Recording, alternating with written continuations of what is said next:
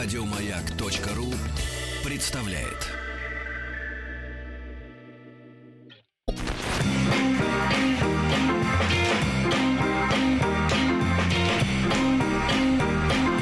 Сергей Стилавин и его друзья. Дорогие друзья, доброе утро. Сегодня среда. Сегодня к нам с Владиком. Владик, доброе утро. Доброе. Пришла Ольга Дури. Доброе утро. Вы на прошлой неделе были болящий. Болящий. Что болело-то? Ну, Я вам сказала, что у меня болел живот. Вы... Нет, вы еще ничего не сказали. Вы только что Вы пришли. болели. Нет, подождите, меня спросили, где я была. Я сказала, у меня был живот, вы сказали, что у меня был аппендицит. Я... Вы знали, кстати, Сергей Валерьевич, в последнем классе школы проходил курсы медбрата, если какие-то проблемы у вас или у Мне слушателя. кажется, это шутка была. Нет, Так нет, шутить нет, нельзя. Нет. Я Сергей бабушке застегивал лифчик. В этом Это мы сознаюсь. знаем, да. Как Нет, ну это, вы, медбрат. это вы помогали Так, теперь, родственнику. значит, Ольга, М. Дори, я вас хочу попросить в эфире никогда не лгать слушателям. Никогда. Почему? Вот все истории, которые я рассказываю, все правда. То есть вы не будете мне рассказывать, да, что вы мне живот А прощупали про и решили, что это значит, аппендицит? друзья мои, про медбрата, это вот гнусные шутки. Давайте так, шутки там, в коридоре, Да, а здесь, здесь правда. Хорошо, Людям я нельзя беру- врать. нельзя Оля сегодня чем геометрически, чем это тоже Он правда. не закончил на медбрата. Да, чем вы, чем вы болели? Ну, просто это важно, потому что у нас есть Рустам Иванович, он людей, которые кашляют и чихают в период эпидемии, выгоняет из эфира. Я с нет, ним нет, солидарен. Нет, э, я, по- я просто э, Даже гостей. что-то не то съела. Мы подробно А, будем с- об этом говорить. Ну а почему Да, нет? да, да, Ведь мы давайте. тоже можем что-то не то Нет, съесть. это важно. Биточки. Нет, мне кажется, у нас дома нехорошая вода. Вот давайте поговорим. Вы используете фильтр для воды? Конечно. А я нет. Что, вы прямо из-под А, крана А льете? да, Почему потому что я прочитала, я прочитала, что не нужно использовать фильтр. Почему нельзя Использовать фильтр, потому что какие-то полезные минералы уходят из воды. А вы Мол, знаете, что вот веганы, например, Ну. пропагандируют историю, что нельзя употреблять, например, молоко с кашей. Это правда. Это неправда, это веганская чушь. Потому что Почему? без молока Геркулес не усваивается. Я не ем геркулес. Вот видите, а они это пропагандируют. Кто вам втер в уши, Да что воду Геркулес, надо да. пить из-под крана такой, какая Это она был есть? главный какой-то химик э, Чего? Москвы, Московской области. Он серьезно рассказывал, что у нас вымывается какой-то то ли кальций, то ли магний, от того, что мы очень сильно фильтруем воду. Хотите поговорить об этом? Я подробно не помню. Так, но- и вот вы ну, налили И я водички. Ешьте начала скорлупы пить чуть-чуть. Минуточку, налили водички, так. Э, Да, и мне кажется, может быть, я чайник не докипятила. Без фильтра, да. Конечно, супер устройство. И вы еще говорите, он на медбрата не учился. А вы знаете, что они делают? Валерьевичу подарок. с утра прислали Подарки, подарки. да. Подарки только чемпионату, к чемпионату мира по футболу. Это Да- даритель секретный. Даритель секретный, он прислал набор пластиковых игрушек. Мы не будем говорить, каких. Например, Да, класс. такой. И мы прислали свисток. Видите, пожалуйста, мы прислали шуршалку Или или тополку. 20 лет в эфире, вам набор пластиковых игрушек. А почему. Тихо, минуточку. Вы меня просили Я бы говорить. хотел бы посмотреть на набор смешно. ваших пластиковых игрушек. Мне пока Я даже- думаю, что они не шуршат. Мне пока даже деревянный свисток не прислали Они только вот так Нет, вот. свистки деревянные нам ни к чему. Да, значит, Ольга, Секундочку. минуточку, мы про отравление сейчас разберемся. пропустить. Вы мне сразу скажите... Сергей э, Стилавин Минуточку. И его Идет джингл. друзья. Можно. Вот вы смотрите, неделю пропустили, и уже все навыки куда-то делись. Какие навыки? Вы вот сейчас за руль сядете, я так чувствую. Вы сколько не водите уже машину? года не Вот, я машину. думаю, что вы не, не сдвинетесь с места. А вот это все нужно пластиковое, да, теперь? Это новые какие-то правила? Да. Это звук. Без свистка Э, не И, садись за кстати руль. говоря, свистка. а после чемпионата и красивый дым. Э, Так вот, э, Ольга, еще раз, что вы сожрали? Я воды выпила. Из-под крана. Из-под крана. И умерли. Ну, как-то я решил Как так, что были? не очень хорошо. А вы, у вас сухач был, извините, по-нашему, Какой по-мужски? сухач? Вы Ну сейчас что хотите вы. экспресс-курс э, Нет, я э, хочу помощи спросить, почему вас так приспичило э, пить воду из-под крана? У вас был сухач? Э, Как говорили в Ленинграде 30, 30 лет назад. Что это за слово такое, дедушка? Сухач это когда- Что это за слово? Я Это не когда знаю. взахлеб. Это когда перепила и очень хочется пить утром или Это ночью. какие-то интеллигентные, Интеллигентные питерские слова. Сергея так научила бабушка. Сухач, А, когда сухо во рту. когда да, он расстегивал бюстгальтер, говорил, застегивай мелок, а то у меня сухач, я сама не могу застегнуть. Вы не будьте глупые, у бабушки было отложение солей. У нее не гнулись руки. Понимаете? А ваши лифчики застегиваются сзади. Вот попробуйте сейчас руку А за зачем же вы бабушке разрешали столько соли пить? Почему вы не следили за бабушкой? Она Давайте любила с этим палту с разберемся. холодного копчения. Этого это достаточно. Так вот. Давайте это оставим Значит, и дорогая к Ольга, значит, вы выпили воды из-под крана в Москве. стало, кончится? и стало нехорошо. И нехорошо. Ну, Да. но, но я настаиваю на том, что вы на наш МОС-водоканал не, э, не стругали свой поклеп. Наверняка ведь съели что-нибудь. Какую-нибудь заморозку разморозили Или или, еще что-нибудь, да. Или шаурму перехватили в, в переходе. Значит, я хотел бы вам адресовать письмо, которое вчера уже вызвало у людей э, фурор. Вот. Э, Я хочу, чтобы вы прокомментировали как женщина, потому что мы обязательно и с Анатолием доберемся до этого письма. Но вы как женщина. Вот вспомните то время, когда вы работали, во-первых. Работали. Работали с женщиной? Нет, во-первых, работали. Я работаю. У меня вчера был тренинг 9 часов Что подряд. значит тренинг? А вы кого Кому, тренируете? чему вы Сборную? учили людей? Я учу людей рассказывать истории. Я сценаристка. Кому? Сергей Валерьевич, вы приходите каждый раз меня как вновь видите. Кому рассказывать надо эти истории? Э, ну, Мне нравятся вот эти все курсы, которые потом неприменимы в жизни. Почему неприменимо? Потому Вы что нам хватит ваших историй женских. Да почему Вы же женский? бы- Вы просто рассказываете. Я бы- Расскажите мне за две минуты, представьтесь, Тихо, вы кто? 9, 9 часов надо устраивать женщинам тренинг. Это не э, женский Как молчать. А не как Там рассказывать истории. Вы с утра до ночи нам рассказываете истории о себе. Это для Найдете- бизнеса, Сергей Валерьевич. Знаете, я что скажу? Мужчина для женщины — это микрофон. Понимаете, э, товарищи микрофон. слушатели, в мире Сергея Валерьевича люди только тоже. Разговаривают и ничего Тихо. не делают. Некоторые люди работают. Минуточку. Так вот, ваш Им по тренинг... работе нужно говорить. Значит, смотрите, те, кто работает, но не умеет говорить, а ему надо говорить, значит, не там работает. Вы понимаете, те люди, которые вам дарят вот эти пластиковые игрушки по Эти утрам, люди работают. они работают, да. Так вот, а я их учу мне, работать. 9 часов вы рассказывали о том, как надо рассказывать. Вы кто? Вы Лихачев, Лотман, Я Юрий Михайлович. Я Шахрезада. Шахразада, скорее. Шахерезада. Так вот, вопрос от Владимира из Москвы. М, э, Хотелось бы, чтобы вы задали вопрос. Я давеча вернулся с работы, накормил ребенка, сидел с ним. А жена, вернувшись в 21.42, слушайте сюда, 21.42, мне с порогу, почему ребенок не купан, рисует карандашом по шкафу и кто ел семгу. Я спросил, не многовато ли претензий с порога, в итоге слезы обидки. Вот что я сделал не так. Я вчера мужчине дал совет, что, во-первых, никаких вопросов, что я сделал не так, потому что это рабская психология. Во-вторых, 2742 это прогул женщины. Это не явка. Вот Это не явка. Это надо садиться э, вот, и уезжать к маме. А слушайте, а что вы ей сразу пропуск-то не выдадите, как на, на этих режимных предприятиях? Почему режимных? Вот у Вошла, нас пошла. пропуск. Ну почему... и- Какие Вышла режимные? в булочную только 15 минут. Погодите, да? пробивать и пробивать дыры, дыры конечно. всё время. Скажите, пожалуйста, Ольга, а почему, с какого перепуга бабенка пришла позже мужа домой?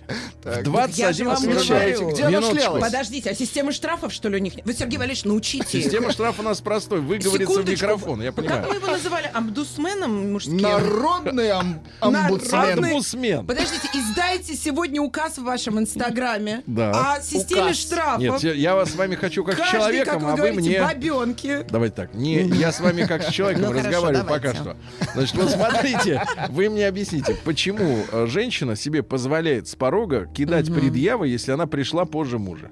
Вот что у вас, за- кто вас воспитывает вообще? Вот что за, Э, что за женщина э, вас воспитывает? Я вот видел недавно в интернете с вами новый фильм, вы маму свою показывали, то есть пиарили.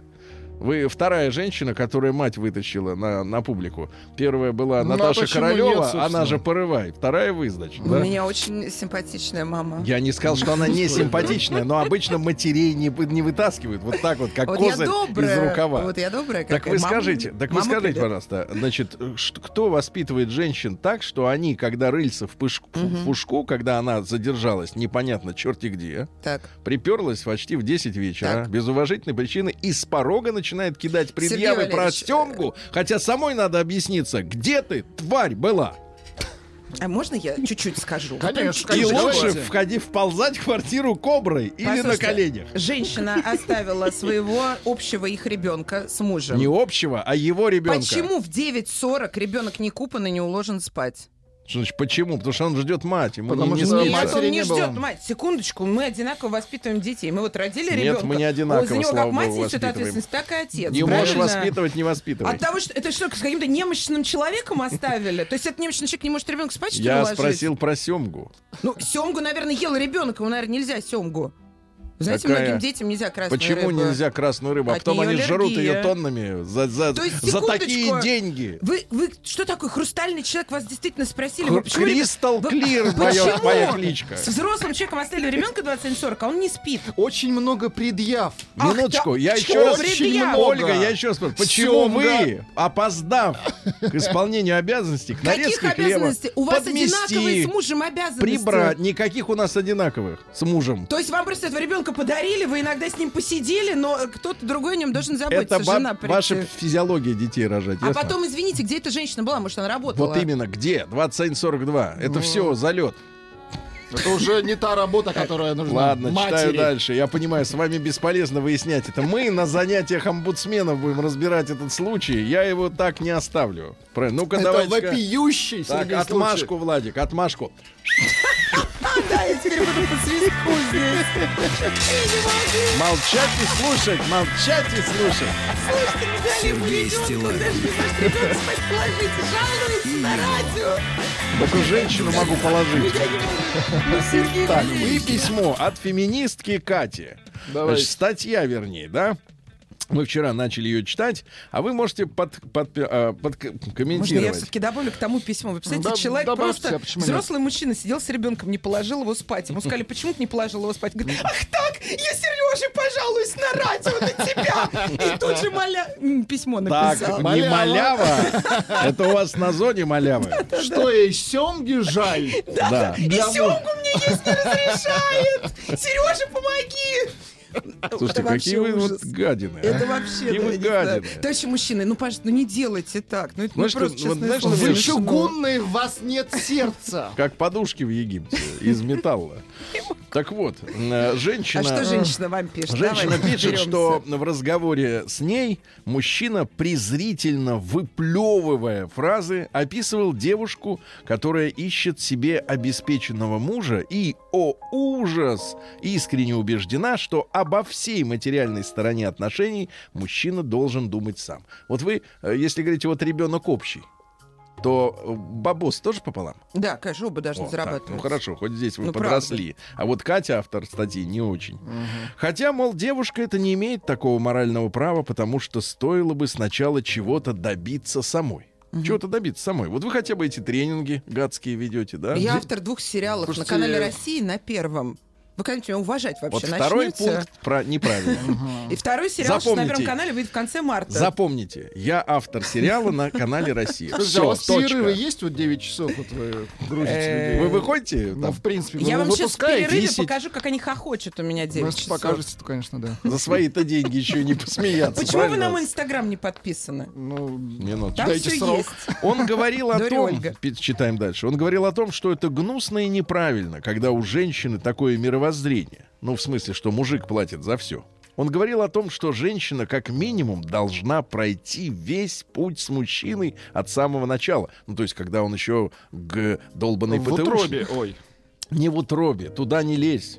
Так вот, и только потом она имеет право пользоваться благами жизни, которые он заработал. Он говорил, что в конце концов, если уж на то пошло, то и сама женщина не безрукая. Да, и тоже должна вносить свою финансовую лепту в отношения. А если она этого не хочет делать, то зачем она такая нужна? И что же это, мол, за патре... Ну и вот ство. Тфу, то слово-то какое. Вот и автор письма дальше будет развивать. А она, следующая фраза «Я закипела». Вот кто в вас, в баб, поселил мысль, что вам должны платить? У вас 30 секунд, Оля. Да, давайте. Э, Время пошло. Можно я только от себя скажу? Девушки, Коня которые не так будет в думают, этой да? Юле. Мне почти 42 года. Я могу Так, сказать, почти, что вы... значит, уже. Секундочку. Да вы красивые, хорошие, пользуетесь своей внешностью. Вам даже платят деньги. Вам будет 42 года. Вы не так легко и сможете пользоваться. Я признаюсь это честно. И более того, вы будете вообще без навыков к работе. Так. Он сегодня есть, завтра нет. Вы останетесь И одни. без нала. Вы чего делать будете? Мне все время хочется Это спросить. вы женщинам говорите. Женщинам да. говорю. Вы чего делать Вы в будете, 26 дуры? лет вообще об этом думаете? Наверное, нет. А Да. я вам советовала подумать. Да. Женщина, я, кстати, Лежит она такая, раскинула эти самые свои Да дела. и прекратите, говорит, «Плати». раскинула. Это вы Рас- раскидываете. Волоса я имел в виду. День дяди Бастилии пустую прошел. 80 лет со дня рождения. Ух ты, а ей уж 80. Разный, каждый день. На радио Маяк. Друзья мои, сегодня последний день зимы. Факт. Поэтому мы сегодня будем с вами отмечать даты как э, сегодняшние, то есть 28 февраля, так и дня, который наступает нечасто, 29 да? Э, сегодня прекрасный финский праздник и карельский. День Калевала. Калевала. Да, да, да, да, да. День сауны. Значит, Калевала это у нас э, не сауны. Калевала это книга типа Рухнамы, но а, круче. на эпос, да? Эпос. Эпос, да. Открывается книга сказанием о сотворении земли, неба, светил и рождении дочерью воздуха главного героя финнов Вайне Вяйнямёнина, Вяйнямёнин, который, значит, соответственно, вот э, у него много всяких приключений, да? Э, что у нас э, про- произошло, произошло в среди этих приклю- приключений? Э, переносит кузнеца Ильня Маринина в страну севера Похьелу. Ах, вот куда. Страна севера Похьелу. А потом Это вообще законно в эту страну переносить? только, мягко надо произносить. Похьела. Да, вот такая Как Сюткин, страна да. у них, да. Ну, примерно. Отплывает герой туда, Венемёнин. Дальше. Затем к нему примыкает Лемминкайнин. Уже он ждет в Пох- Банда. в Похьеле. Ждет. Там ждет прямо, да. Вот. Ну и пространный рассказ об общем предприятии трех финских героев, как они добывают сокровища Сампо из Похьелы. Вот, об изготовлении Вяйнемёниным кантеле. Э, Кантеле — это игра, музыкальный инструмент, игрой на который он очаровывает природу и усыпляет население Похилу, э, чтобы вывести сампо оттуда. Сампо Похилы, чтобы вывести Мьяхбалу в Захбалу и все-таки пойти в сауну уже вечером, потому что он устал. Короче, дальше. Русский народный праздник сегодня есть. Анисим Овчарник. О, вот это слова ну, знакомые уже. Анисим э, считается покровителем овцеводства, баранов. Баран это же тоже Это овца. ягненок старый. А овца и баранина. Бараны она, он. разные. А, это Она, она, он. он. Ну хорошо. Ну Вот э, вечером крестьянин выходил во двор, клал на все четыре стороны. Клал Три в четыре пок- стороны. Три смотри, то есть у него поклона. с собой всегда Три четыре было, да? клал. Затем он становился, значит, на руно. Руно это шкура. Вот это Шкура да. овцы. Ну, Ну, и произносил необходимые магические заклинания. Вот. Ну и, и 29 февраля, которого завтра не будет, потому что будет уже сразу 1 марта, Касьян Грозный, во-первых, отмечается в народе. Касьян на что не взглянет, все вянет. Вот. И второе день Кощея Чернобога. А Дело что том, зимой-то что- вянет, если ничего не Минуточку, растет? уже завела. Подождите, это- Так, так вот, это э, мудрости. Кощей, да, Кощей, это бог смерти зла, всего самого плохого, но он изображается в виде человекоподобного идола, окрашенного в черный свет, э, цвет, но у него серебряные усы. Неплохо. Вот. Ему приносят жертвы перед началом важных дел, убивают, и в том числе и людей. Вот. И ровно в полночь э, с 29 февраля на 1 марта, ну вот завтра 1 марта, нужно торжественно раздавить в руке яйцо, В руке. да, сырое, И куриное. поздороваться с Ну Вот, товарищем. и таким образом Кощею, соответственно, переломить хребет. То, что он ведь в яйце, Кощей-то. В виде иглы. Разный, Ну да. каждый Не поранится, чтобы не вяло ничего. Нет, если в руке не завянет. Да. Э, В 380 году, друзья мои, сегодня римский император Феодосий I без согласования с церковными иерархами окончательно утвердил господство православия. То есть ортодоксального христианства. Сегодня. Вот, сегодня именно, да. Поздравляем. Императора прозвали великим, он преследовал язычникам, э, язычников, запретил Олимпийские игры. Кстати, надо вот этому Олимпийскому комитету напомнить их богомерзкое а, так сказать, вот Их это- бин? Их богомерзкая, а не их бин. Да, сжег Александрийскую библиотеку, говорил, что Ну, это зря. во многих знаниях большая не скорбь. нуждаемся. Да, и многие храмы языческие сжег, все сжег. Да. Ну и, соответственно, а скончался от водянки. Представляете? И его забальзамированное тело в том же году. То есть не, не- достаточно оперативно. Что такая за болезнь водянка? Всегда было интересно, да? Ну, вот А Что такое водянка? карточке вам напишут, вы и узнаете. Просто интересно. У вас есть карточка? Это когда много воды или мало воды? Ну, Как вы наберите, узнаете. Или сейчас вам Потрогайте себя. У вас Прям, а то как, общее место. здесь себя трогать головой потрясите, А, если услышите. скапливается жидкость, да. Ну все, и молчите. В 1533-м Мишель Эйкем де Монтень родился. Монтень, да, французский писатель. Вот а во время гугенотских войн, ну когда гугеноты дрались с католиками, часто выступал как э, посредник туда-сюда, так сказать. Ездил, да. Э, Есть у него произведение под названием «Опыты». Это самопризнание. Вот вы самой себе в чем-то признавались в последнее время? Например, ну, ну, например, стоите перед зеркалом и говорите, да, я дрянь. Нет, я говорю, да, я красавица. А Ах, как вот, ты, видите, я а? Монтень, он вот по-другому, да. Вот, наблюдал за самим собой, за своими собственными размышлениями, наблюдал. Вот, делал определенные выводы. Понимаете, человеку ничего не нужно, ни мелкоскопа, ни другого человека. Он сам может в себе Ну, все сам открыть, с да? собой, вот как у нас Вот. на чате, да. Значит, мораль у переписывался. была одна. Надо стремиться к счастью. Вот вы счастливый человек. Конечно. Потому что У меня дети, коты, дети, работа. дети-коты. Вы по средам. Вы по средам, да. щас, да, так, Ага. да. Ну, а цель воспитания ребенка по Монтеню, значит, нужно сделать из ребенка не специалиста вот, в какой-то профессии, да, но прежде всего человека вообще с развитым умом, твердой волей и благородным характером. Ну и цитаты. Э, говорят, что м, Монтэня однажды застали за занятием любовью, Мгм. И придурки открывают дверь и говорят, вы чё? А все и так видно, чё? А он говорит, порождаю человека. Элегантно. Не, ну бред, да, вот открыть дверь, видишь, что происходит сразу, и здесь говорить, вы чё?» чё? Да видно, что чё. Ну что? Ничего. Да вот что. Но в тысяча... э, э, Да, ну и рифма, да, есть. В 1683 году Рене Антуан Фершо де Риамюр. Фершо. Представляешь, вот у человека имя Фершо. Э, Французский естествоиспытатель. Мы же с вами... Риамюр, вы понимаете, кто это такой? Ну, вы знаете, Цельсий, потом Кальвин есть. Фаренгейт. Фаренгейт и Реамюр, наконец. Так вот, что касается э, шкалы Реамюра, один градус этой шкалы равен 1 восьмидесятой разно- разницы температур кипения воды и таяния льда. То есть у нас как, э, одна сотая, Мгм. А у них э, почему-то одна Ну, восьмидесятая, как-то да? да. Непонятно. Вот и поэтому и не прижилось. А используется где-то? Да, используется в термометрах колониях. Реамюра. В колониях в Африке.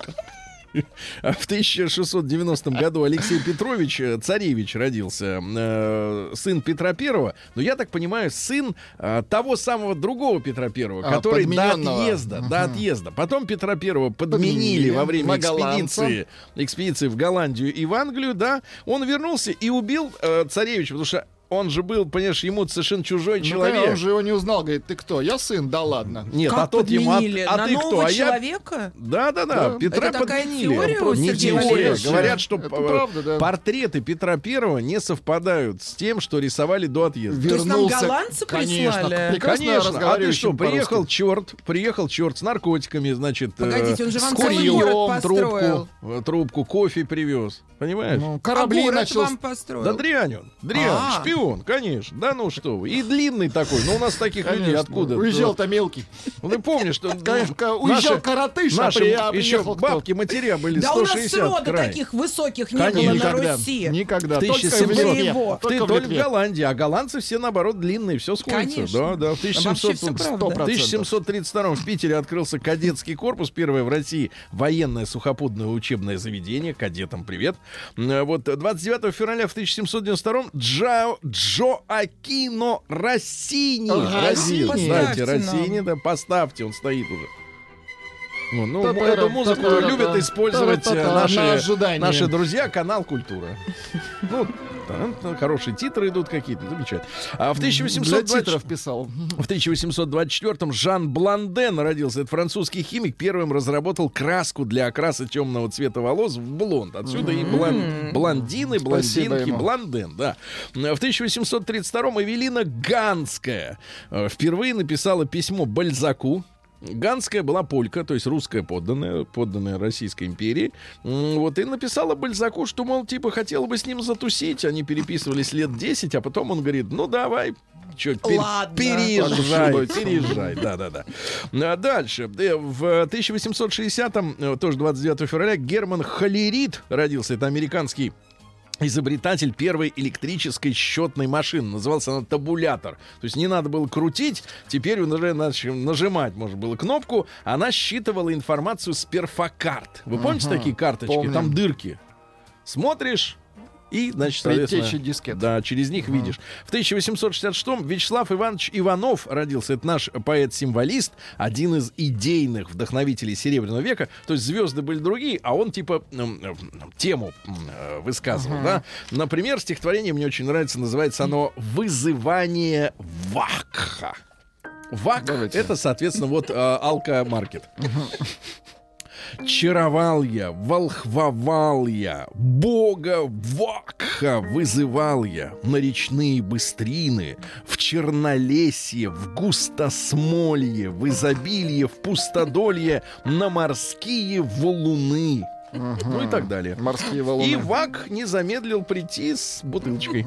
А, В виде врача. Да, в 1800, это уж позже, с капельницей. В 1880 Павел Ефимович Дыбенко, ну помните, да, э, командарм второго ранга, ну уже при советской власти, а до этого э, революционер Дыбенко, соответственно, сжег Фанни Каплан в бочке из-под керосина э, Да в вы ЧК. что? Да, да, да. Вот эта бабенка, которой приписали эсерки, что она стреляла якобы в Ленина ядовитыми пулями. Ее вот здесь не- неподалеку тут на вот Лубянке не знаю, в бочке сожгли. делать. Хороший ведь Сергей Валерьевич. Что мне делать со словом бабенка? Я вот Бабёнка, все-таки ну, ведь это же женщина. Бабенка, да? это такое, значит, Ну да. Должна Это защищать. это Юркая, равняется значит. Не знаю, у нас в Мужичок. деревне это- за это могли, вы знаете. да. Кого могли? Ну, бабенка. Смысле, что это за- на кол? Могли на кол, да. Я так просто, так Вы просто замечание в ту деревню не ногой. Нет, у вас э, вот туда, где откуда вы нет. Откуда вы нет. Вот. э, ну и женился он в свое время на Калантай. Помните, была такая тоже бабенка, еще одна э, сумасшедшая. Она была из- односельчане уже Не, напряглись. не А, спят. нет, она из дворян, да, и вдруг была замужем за приличным человеком, офицером, и вдруг влюбилась вот в матроса, вот в этого, в Дыбенко, который был и не прочь иногда и замахнуть.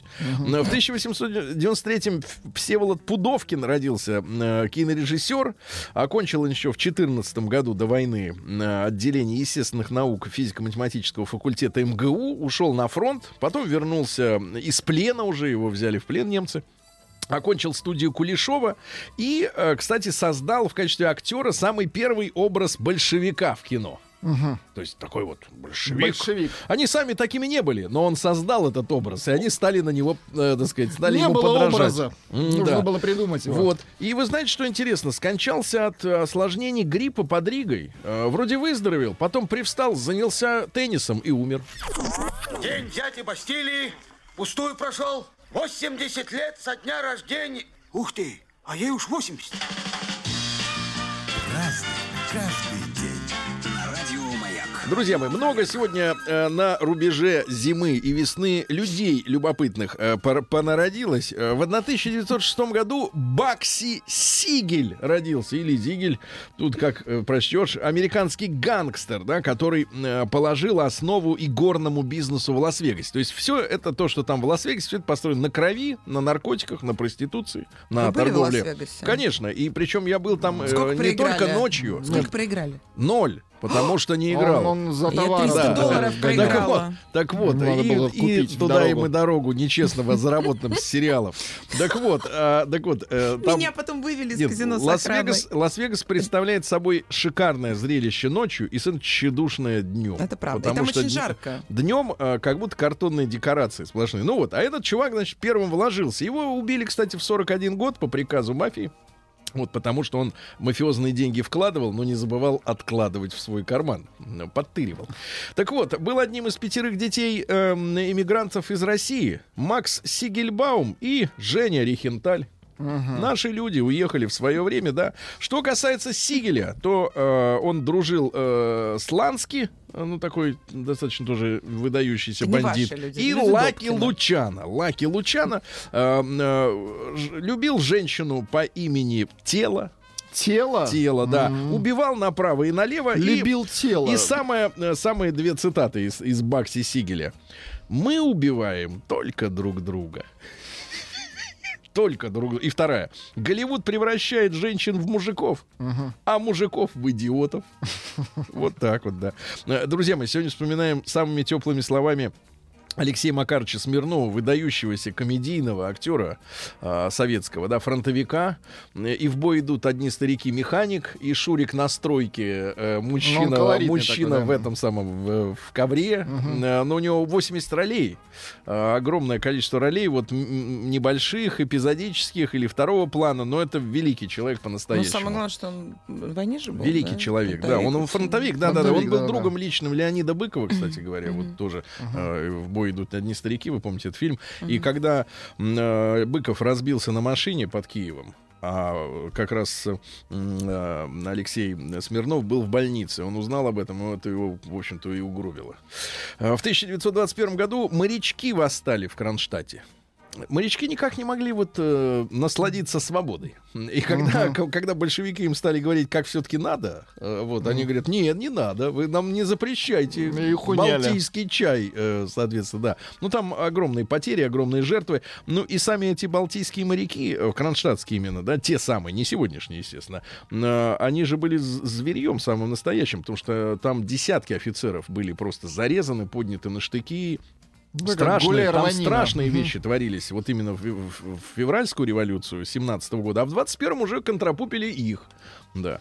А В 29 февраля 24 Владимир Александрович Крючков, последний председатель КГБ СССР, мужчина элегантный. А, Светлана Аллилуева в 26 году родилась дочь э, Иосифа Виссарионовича. Умерла, к сожалению, она вот э, в Америке. Не Было это дело 7 лет назад, да, в Висконсине она скончалась. Вот, и, кстати, дата и место похорон до сих пор неизвестны. Тайна где-то, так сказать, Мгм. погребена. В 1935 году сделали первую операцию лоботомию. Когда Ужас. иссекали человеку средний мозг, а он после этого стал э, превращался в растение. В Америке, кстати говоря, прекратили делать э, лоботомию только в середине 50-х годов, то есть 20 лет людей резали, и таких пациентов э, тысячи насчитывается. Некоторые из них даже сумели сохранить личность, потому что эта операция убивала личность в первую очередь. И даже есть книжки, написанные вот жертвами этой операции. Говорят, что и в Ленинграде лоботомию выполняли. Да в Советском Союзе. Вот за пять лет, правда, всего 150 человек, не тысячи, как в Америке. Но достаточно А быстро при все это запретили. Зачем? Ну, шизофрению пытались лечить, псих- А. психические заболевания, да. Ну, страшная история. э, вот. Да, Сегодня да. в тот же день, как лоботомию сделали, открыли нейлон. У вас есть что-нибудь сейчас на себе нейлоновое? Колготы. У нас сегодня такая Нет, они интересная... капроновые.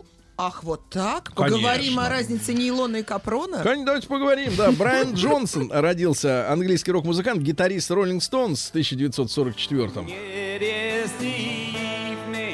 Он попозже подойдет. Он подойдет попозже, но дело в том, что человека-то э, уконтрапупили, его нашли мертвым в бассейне. А потом из его дома исчезла, исчезли гитары.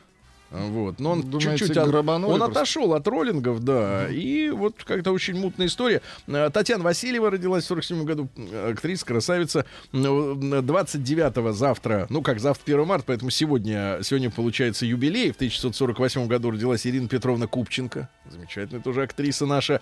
Раиса Петровна Сметанина в 52 году лыжница, участница пяти Олимпийских Кумир игр, четыре детства. золотые медали. Ян Браун из Stone Roses. А, такие модники были. Давно, правда. А звук Ну, не, модно, не старый. Это же 90-е. 90-е, да-да-да. Сегодня в 66 году отряд советских атомных подводных лодок отправился в первое кругосветное подводное путешествие. Ведь у атомной подводной лодки какие преимущества? Она вообще может не всплывать.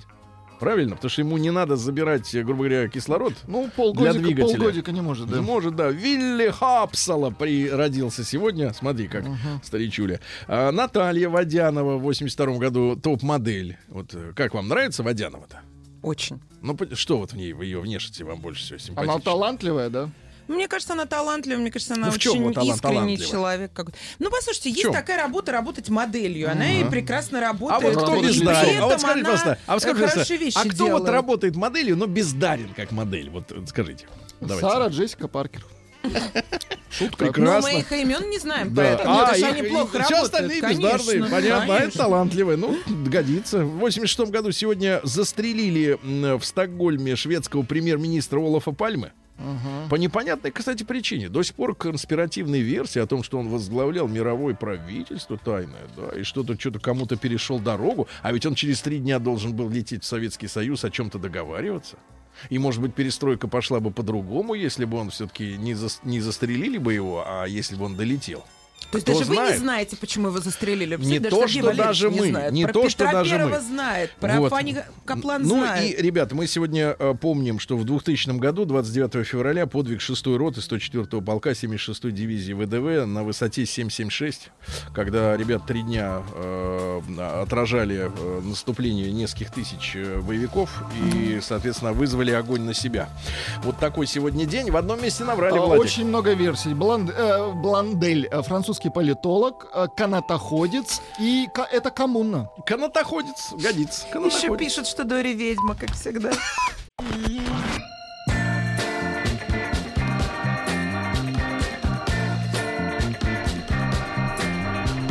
Сергей Стилавин и его друзья на маяке. Дорогие друзья, с нами сегодня Ольга Дори. Доброе утро. Сценарист российских сериалов. Теперь вы знаете, откуда берутся любимые фильмы. А, ну и, соответственно... Нет, скажите, минут как вам не надо. Тс, Тихо, так как нам пишут, мы не можем сказать, потому что это слишком красиво пишут. А теперь Омск. Ну, может, для Омска пишу сериал. Для Омска Но тоже они не смотрят их, видимо. не доходит.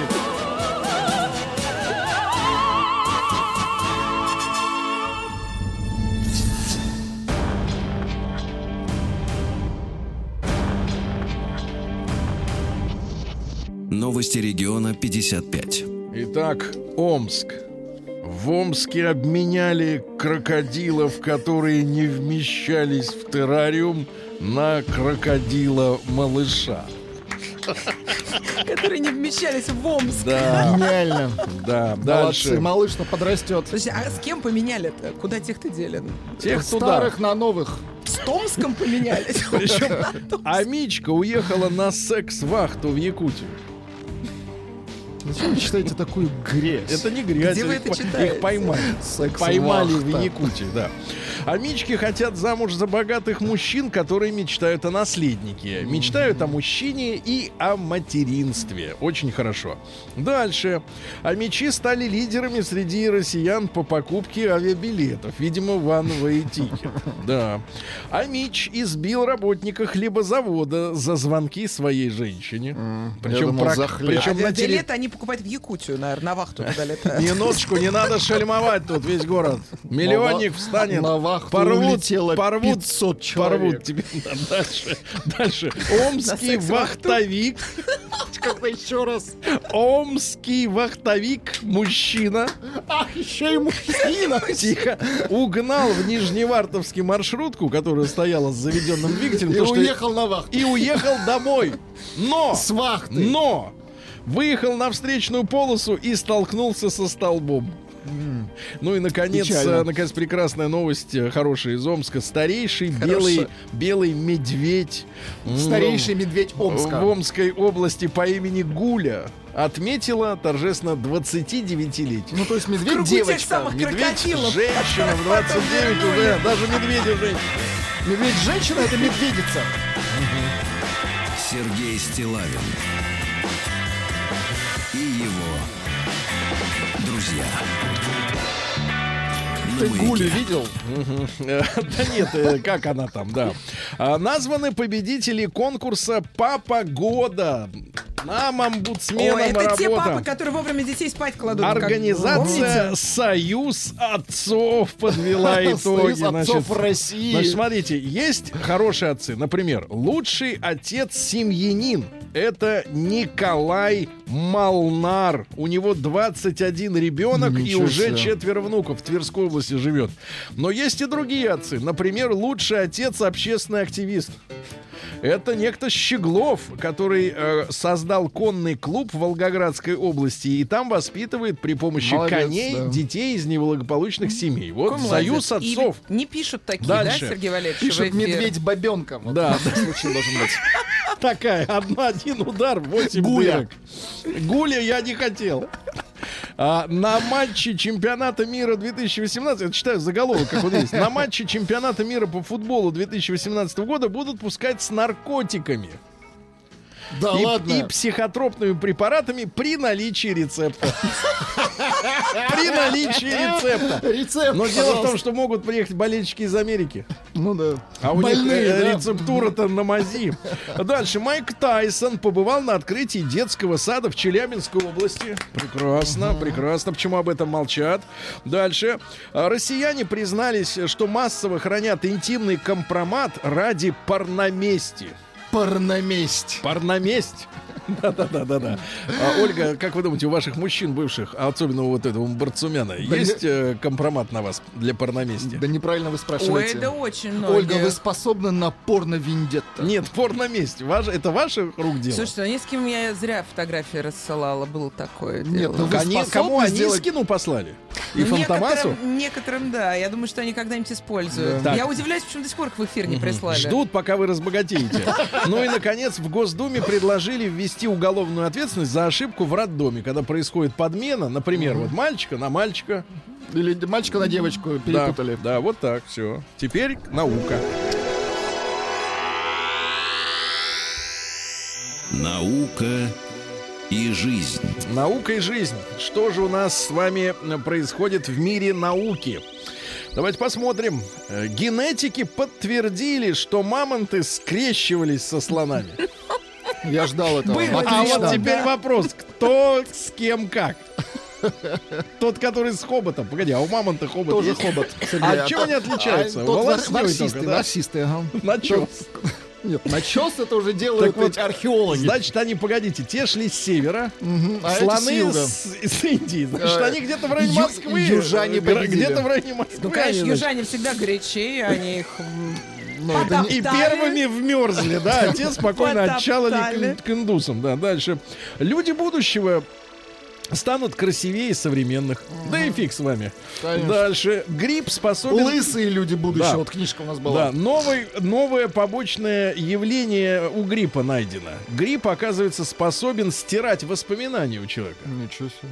Да, да, да. Живешь как снова после гриппа. Такой Высокие. чехол. А кто ты? Да, а кто знает? Да, высокие темнокожие люди кажутся опаснее, чем низкие темнокожие. Показало исследование. Вот на что денег Да. не Про дают, да? мамонтов лучше было. Да, дальше. Назван простой способ уберечься от тяжелой старости. Голодать периодически. Есть просто Голодать, естественным да. путем погибнуть. Вот, да. Ну и пару Когда мы сообщений. начнем голодать? Прямо Да. сейчас. Вы уже голодаете. Значит, смотрите. А, Средний возраст а, в России м, к 2035 году это через сколько? К 2005-му это... 35-му. А, 35-м. 13 лет назад, 2005 Да, нет, а вперед тоже 13, да, судя по вашим глазкам. Так вот, а, сейчас 39 лет, Так. а тогда будет 44 средний возраст, да. Ну и, наконец, э, назвали главную причину старения и возрастного бессилия. Оказывается, в мы в стволовых клетках накапливаются мутации за годы жизни. Более тысячи мутаций, и мышцы слабеют, а вовсе не от того, что они старые. Не от возраста, а от мутаций. Понятно? Просто мы мутанты, Сергей. Мутант. Вы, да, мутант. Да и вы мутант. Ну, С немножко, вашей-то да, прической. ну хорошо. Прическа-то. Новости капитализма. Давайте посмотрим, что у нас среди капиталистических стран происходит. Да, а, вот что у нас э, житель Алабамы узнал, что жена снимается в порно и забил ее бутылкой. Ну, расстроился. Не бутылку, Я- а понятно, бутылкой. Разбил Дальше, дальше. бутылку. Давайте из того же примерно. Давайте что-нибудь доброе. Конечно. Что-нибудь пожалуйста. доброе. Узнал Учитель. и погладил. Или, например, узнал и стал Учитель. вместе сниматься. Давайте, учитель, это по-доброму, по-вашему, да? Эх, вы глупая вы женщина. Учитель зарубил жену мачете, когда приревновал к любовнику, которого он же сам ей и одобрил. Ну, Укол-то Молодцы разбушевался. какие. Ничего хорошо не заканчивается. Дальше в Египте певицу отправили в тюрьму за то, что она пошутила о том, что Нил, река, грязная. Вот так вот. А вы, говорите, свобода не шутка, слова. да, оказалось. Дальше, конечно, не шутка, все это знают. Дальше, что у нас интересно. Немцы спасли гитлеровский колокол. Даже не хочется Ага, читать что, подробно. колокол? Гитлеровский колокол. У меня был любимый колокол.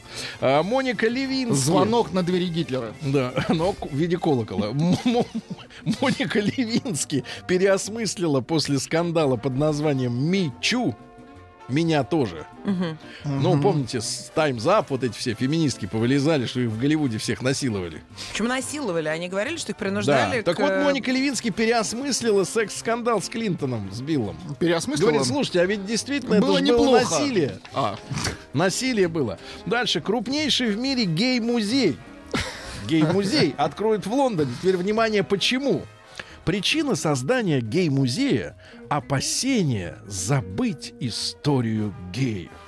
Люди, которые боролись за свои права во второй половине 20 века, уже стареют, и их истории забываются. Дальше. Американец украл на И ничего не автомойках. сказал, заметили, да? На автомойках. добавить? не сказал, Смотрите, ничего не сказал. американ... все сказано уже. Американец украл на автомойках несколько тысяч долларов при помощи банкноты на леске. Помните, в советское время можно было позвонить по таксофону, засунув монету с дырочкой на нитке. Наконец-то до американцев дошло, что также можно оплачивать. Он сделал пластиковую банкноту, запихивал в банкомат, э, ну, оплачивал что-то и доставал ее обратно. Дальше. Мать по запаху нашла мертвую мышь, зашитую в школьной юбке дочери. ужас. Да, из Великобритании. Ну и, наконец, пару сообщений давайте. Кто ее туда зашил? А вот именно. И, Ну, наконец, одноклассники. и- мышь зашилась сама, э, скрывалась. Польскую компанию раскритиковали за Гитлер-носки. Гитлер-носки. Это в одно Очень слово. много сегодня про ну и, Гитлера. наконец, да, японского безработного, смотрите, арестовали за стеснительность в японском городе Хагисамуцусима. Арестовали 42-летнего безработного, который 159 раз позвонил в Государственную службу занятости города и ничего не сказал. Сволочь. Но я им ничего не сказал. Да. С какого-то фильма? Это, это в каждом фильме есть такая фраза. В каждом хорошем. Это, видимо, из ваших каких-то фильмов. Где-то мучили кого-то, но я ничего. Россия криминальная. Итак, что у нас происходит? В Казани мужчина расстреливал пешеходов, забаррикадировавшись в квартире. Представляете, Там какой? погиб сотрудник. э, Да Это кошмар. Значит, э, дальше в Лепеле. Лепель. В Лепеле парень украл огромного плюшевого медведя, пока продавец отошел отогреться. Отогреться. Да. Дальше. Э, На севере Красноярского края похитили 600 килограмм рыбы ценных пород. Тоже, видимо, люди отошли отогреться. Пять неизвест, пять деревьев спилил неизвестный возле центрального кладбища в Хабаровске. Неизвестный. И скрылся. С деревьями прям Ну, скрылся. Дальше, э, дальше в разгар зимы в, На Красноярск- доски пусть. в Красноярском крае сотрудник котельных украл 6 котлов и сдал в металлолом люди без тепла. Вы представляете? В Тольятти мужчина попросил у пенсионерки воды, а потом ограбил ее. Дай стакан воды напиться. Ну и, наконец, самые страшные новости этого дня. Давайте. Под Тулой жена тайно закопала мужа в погребе, чтобы получать его пенсию. Москвичка не заметила кражи шубы и пуховика из ее квартиры в разгар вечеринки. Хорошо. В Татарстане задержали драгдилеров, маскировавшихся подлыжников. И два супер... и- и два- и два супер сообщения. Сибирские цыгане поженили детей в торговом центре. Почему? Жениху было 11, невесте 14 лет. Ну и, наконец, сообщение дня из Иванова. Слесарь, Так. слесарь, вызванный для устранения протечки, пробил с собой потолок и провалился не в ад, а в чужую квартиру ниже этажом.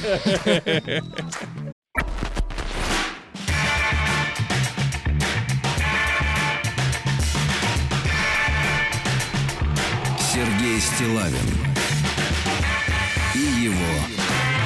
друзья. Дорогие товарищи, в этот день, когда Моника Левински наконец-то спустя 20 лет после скандала в Белом доме с пятнами на платье решила переосмыслить былое, Про- Простернуть. наконец-то замочить пятновыводителем, смазать пятна. Так вот, и тут, понимаешь, приходит новость. Ребята, это я сначала, как, конечно, омбудсмен по защите прав мужчин, сначала вздрогнул, но потом понял, что не время отчаиваться. Депутат Госдумы Оксана Пушкина. Погодите, это же была передача такая, Она же женские истории. телеведущая. А вот, Была. а вот теперь так вот просто не скажешь. Теперь депутат Да. все. Заявила. Внимание, мужики. И поджать хвосты, так сказать. Да, разрабатывает законопроект, предусматривающий страшную музыку. Да, конечно. Наказание! А теперь, слушайте, вот не припомню, чтобы у нас ну, законы выходили с поощрительным контекстом. Все время какое-то наказание. Наказать да. кого-то хочется, да. Разрабатывает законопроект, предусматривающий наказание за... Секундочку. Так. Сейчас, сейчас, сейчас. Добьем. Поехали. За сексуальные домогательства на рабочем месте. Дори, идите домой. И не домогаться От больше Стилавина. От греха подальше. Меня накажут наконец. Меня наконец накажут. Полиция! Полиция, вы видите ее. А нас посадят. Нет, это серьезно. В Я Госдуме при- ношу, ношу это декольте, короткую Тихо, тихо, юбку. носите дальше. Значит, в А он ноль Госдуме, эмоций. в Госдуме предложили а, а депутат Пушкина м, вот э, ввести наказание за сексуальные домогательства на рабочих местах. Сейчас Оксана работает, соответственно, в Госдуме. Это ее рабочее место. Неужели и там неспокойно? Значит, по словам Пушкиной, м, в проекте закона, в частности, будет указываться, что должностные лица, нарушившие равные права и свободы мужчин и женщин, что значит равные права и свободы, будут нести конституционную, административную, дисциплинарную, материальную, уголовную ответственность. Чаще всего женщины в случаях домогательства молчат и в лучшем случае увольняются с работы. Как добавила депутат Пушкина, в Уголовном кодексе есть статья за понуждение к действиям хар- секс-характера. Понуждение. Понуждение. Ну, это когда говорят «делай». Вот. Вот сюда. Да, но она не регулирует случаи харасмента. Слушайте, это слово, оно, по-моему, пустило корни.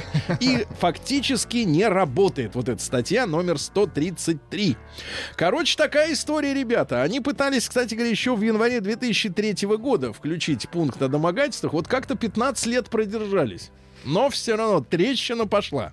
Значит, давайте мы сегодня действительно об этом поговорим. М1 на номер, раз уж до Госдумы дошло, ну теперь раньше-то мы все в Харри Вайнштейн так посмеивались, а теперь, видишь, докатилась эта история.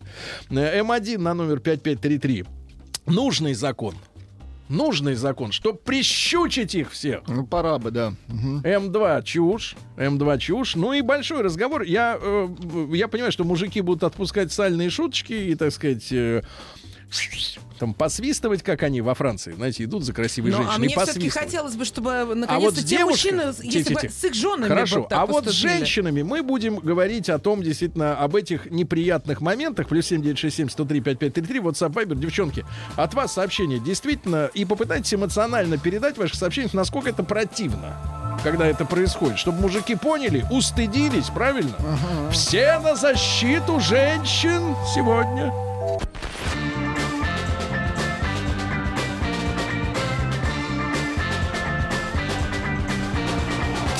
Сергей Стилавин и его друзья. На маяке. Друзья мои, итак, сегодня тема серьезная, потому что э, она вышла уже из э, кулуаров, скажем так, желтой, затем просто прессы, э, из кулуаров всяких там комитетов. И вот э, депутат Госдумы Оксана Пушкина грозится, не то что грозится, она просто вас информирует, что разрабатывает законопроект, который предусматривает наказание за сексуальные домогательства на рабочих местах. Э, была попытка создать нечто подобное э, этому документу еще в 2003 году, но теперь на волне американского скандала, да, вот этой истерии, которая э, чуть-чуть, правда, последние там не- несколько недель подутихла вроде как, да, но тем не менее вот на волне. Я, кстати, не слышал от Оксаны Пушкиной подобных э, э, э, заявлений, когда она работала на телевидении. Хотя тут люди-то, в принципе, достаточно, я имею в виду, в Творческие. широком смысле, творческие, да, им как бы вот надо подпитаться немножко э, энергетически. И одно, А что вы смотрите... честно не говорите? Многим женщинам на телевидении приходится испытывать домогательство, Тихо. чтобы сделать карьеру. Я понимаю, что ваша так и произошла. Значит, смотрите, Павел пишет, а женщин будут наказывать за домогательство? Мне женщины на работе покоя не дают. Значит, ребят, у нас сегодня серьезный разговор. Мы могли бы теоретически смеяться над всем этим, если бы вот депутат не взялась за законотворчество на эту тему. Поэтому, пожалуйста, проголосуйте. М1 на номер 5533. Да, этот закон нужен, несмотря на то, мужчина вы или женщина, это не важно. Действительно, богатства могут быть в разных э, формах э, осуществлены. Бывает вообще без женщин. Без женщин, без баб. No woman, no cry. Да. А Там М2... другие домогательства М2 начинаются. на номер 5533 вас эта проблема не касается, это все чушь, да, и э, телефон на, на наш номер э, студии 728-7171, код Москвы 45. Я бы хотел, э, ну, мужские звонки мы тоже будем брать, девчонки, хотелось бы с вами откровенно поговорить, насколько это действительно вам... Актуально. Э, Нет, смотрите, насколько это вам противно, э, насколько эта проблема серьезная, да, что она действительно мешает э, и в работе, и в жизни, портит настроение, и меры не предпринимаются никакие, и начальство, если вы ему жалуетесь, ну, мне так кажется из этого вот закона, э, что друг прочие институты не работают, да, невозможно пожаловаться начальнику, он вашу сторону не примет, значит, что происходит в реальности, да, давайте, и плюс 7967 103 5533, наш WhatsApp, давайте Диму из Москвы послушаем. Дим, доброе утро. Доброе утро. Дима, 46 лет. Уважаемые ведущие. Голос достаточно мускулинный, правильно? Ну, да, есть что-то. Домогаются тебя? Э, Нет, меня, слава богу, не домогались. Но, вы знаете, я хочу сказать, что вот на этот вот всеобъемлющий вопрос только что ответила Ольга. Когда она сказала, что вот домогаются, да, девушек, что и вот у них выбора нет, чтобы сделать себе карьеру. Тут вопрос самый главный, ведь в грязи вот этой всей ситуации. Ведь если женщина или девушка, она нормальная, она никогда в жизни на это не пойдет. Она перейдет на другую работу, ну, предпримет какие-то шаги, чтобы этого не произошло. А если ей когда вы- нравится эта работа? А тут п- А завелся, если завелся детей, она их одна воспитывает, Нет, и завелся просто перейти. вот урод завелся какой какой-то, да? Конечно. Ну, Ей все равно, я деваться. думаю, и- да, слушайте, ну, даже вот этот вот ваш э, любимый харасмент, ну, в кавычках любимый, но это вот огромное количество этих актрис, которые абсолютно, я уверен, на это добровольно пошли, ни Нет, сколько не хорошо, хорошо. Актрисы, а, брат, я понимаю, Ну. актрисы, да, но тем не менее, я бы хотел бы от этого такого, э, с- такого легкого обсуждения э, актрис, да, перейти к реальным людям. Актрисы их сколько? Сколько их актрис-то этих? Ну, сколько? Тысяча человек на все население, ну, которые, по крайней мере, известны хоть кому-то. Э, А, вы а- знаете, а я, даже- а я говорю о бухгалтерах, об экономистах, о Да. девчонках-секретаршах. Продавщица, Я могу хозяин сказать, домогается магазина. Я работал, я работал на такой работе, где, скажем так, ну, поощрялось э, доносительство на других сотрудников. Так. И я хочу сказать, что я через это дело лишался премий. За Я что? э, дело- на что стучали? Какие ваши поступки, э, э, так сказать, стали поводом для лишения, для лишения премии? А, а то, что я сказал, что идите вы, товарищи.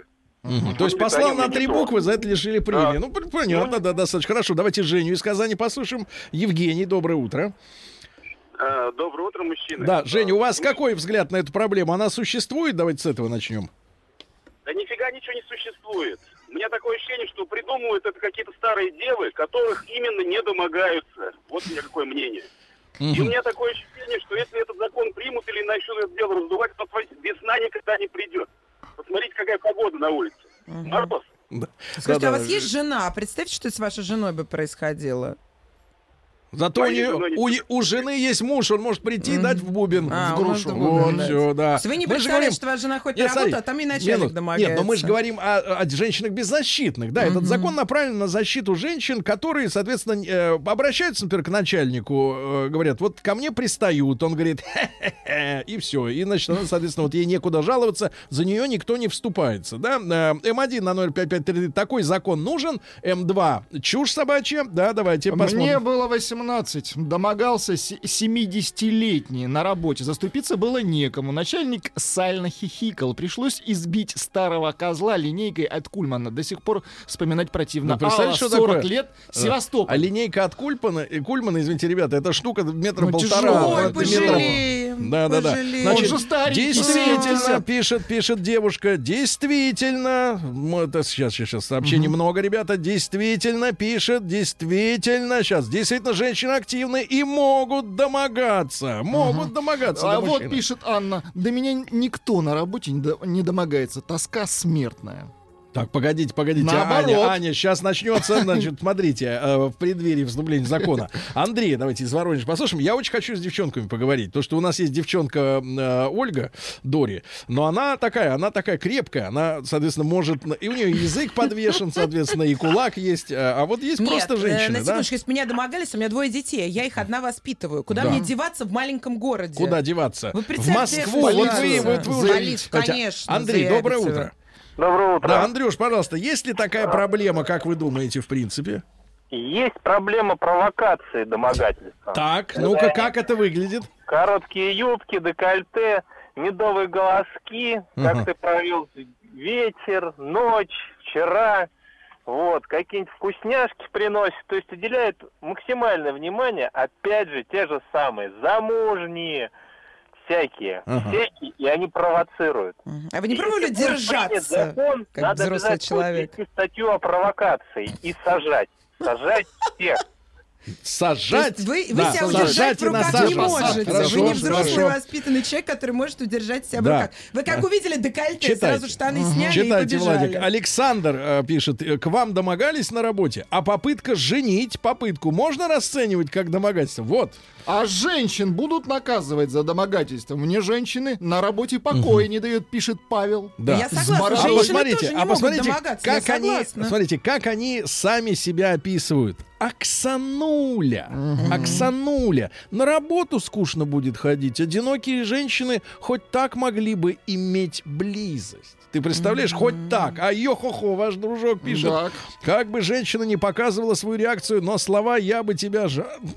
звучат в ее сторону как супер-мега-комплимент, потому что она уже будет знать, что на нее у кого-то есть интерес, я перевожу с французского. Да. Нужен зеркальный закон, либо вообще не нужен. Зеркальный. Зеркальный. Всех защищать В В надо, да. 90-е меня реально домогалась главная главбухша и помогала ее подруга-директриса. Обеим было под 60, совсем не смешно. А я поддерживаю мужчин, я знаю, Да. действительно такое Конечно, не бывает. смешно, не смешно, Да не это смешно, мужество. просто на работе зачем-то играть в э, Да. брачные Да, игры. Ребят, обязательно проголосуйте. За, Для этого танцы значит, есть. Хотите нужен, на танцы, да. Давайте так, В парке, летом. Да, нужен закон Пушкиной, предусматривающий наказание за сексуальные домогательства на рабочих местах. М1 на 05533 обязательно проголосуйте. Да, нужен. Вы э, наблюдаете эти картины, либо сами испытывали негатив от приставаний на работе. М2 нет, чушь А собачья. зачем они душатся афродизиаками? А? Вопрос. Да, они просто так пахнут, Зачем, брат. Да не, это не афродизиак. Это я знаю откуда. Значит, давайте Гали- Галину послушаем из, Нижневартов- из Нижневартовска. Галин, доброе утро, добрый день. Доброе, доброе. Галина, ну вот наконец-то женский звонок, да, хотелось бы о, о серьезности этой проблемы поговорить с вами. Э, Проблема очень серьезная. И вот э, очень... Кем вы трудитесь, в какой сфере, чтобы люди понимали, что вы не актер? Я, я инженер э, Да. Ну и как, э, вы, вы действительно позволяете себе на работе надевать слишком короткие юбки, капрон у вас везде. Запах. Так. А вы, а вы считаете, прос- простите, встречный вопрос, что я не имею права это одевать? Нет, и таким это я образом вас- цитирую мужские таким вопросы. образом я вас а, провоцирую на а, какие-то э, сальные шуточки или домогательства. Ну, Вот как, вы э, считаете? как вы Я оцените? считаю, что нет. Я не Правильно. видел просто, как вы выглядите, поэтому мне трудно судить в деталях. Я выгляжу на свои 40 лет хорошо. Ну, э, если учесть, что моему парню 32, мне 40, э, мы Так. в отношениях 6, 6 лет. А, ну, то есть с этим у меня все хорошо, как вот говорили вас я Правильно, не согласна с тем, что говорил предыдущий, что это говорят старые девы, тем, э-э, не хватает. Очень, э, как бы, все систематически, все хорошо. Так, Галина, Вот. мы сейчас с вами продолжим разговор. Не бросайте трубку. Ребята, э, короткая реклама у нас будет. Обязательно проголосуйте. М1 на номер 5533. Такой закон нужен. М2 чушь.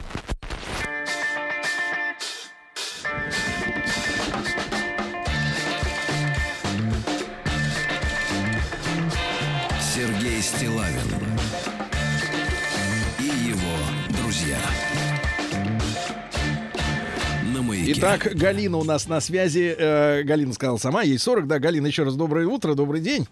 Да? Да, да, доброе, Я доброе. процитирую Галину, она сказала, что ее парню 32, да?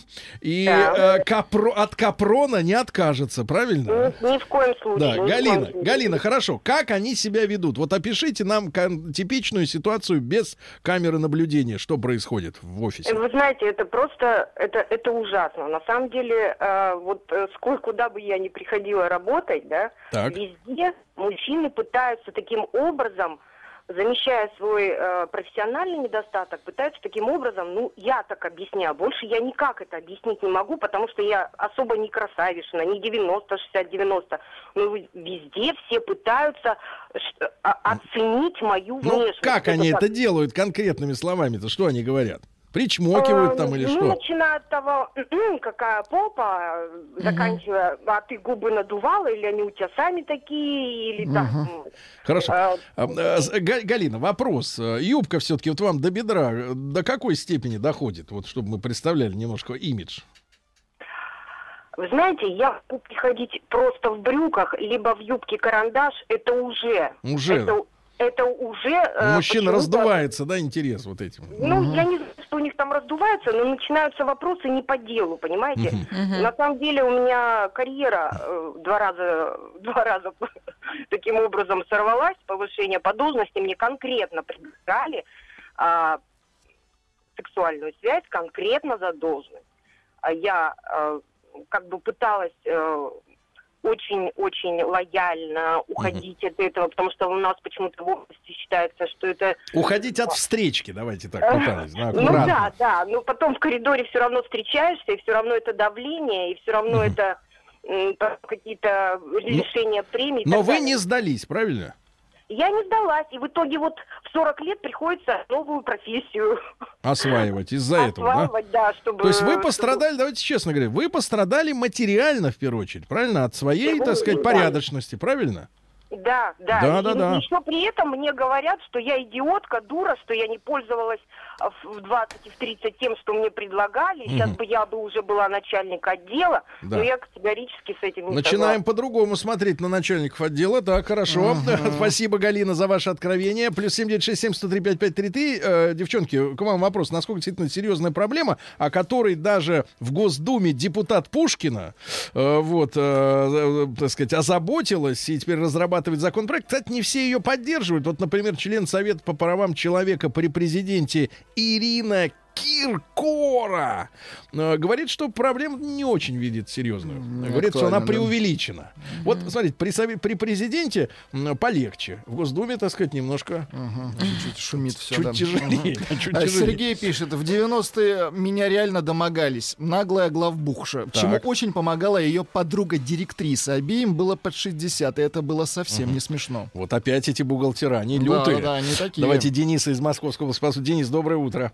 Доброе Денис, утро. вам 36. Как они вас склоняли? Ну, Вы слушали звонок Гали? Это не да, первый да, звоночек. Вы знаешь, юбка, карандаш, что в ней такого? А пристают сволочи. А, Пристаю, да. Слушайте, у меня вопрос, конечно, что это за семья такая, когда мужу пожаловаться нельзя, а в полицию сходить можно? Если бы моя супруга ко мне пришла и сказала, домогается начальник, ну, наверное, я решил бы этот вопрос.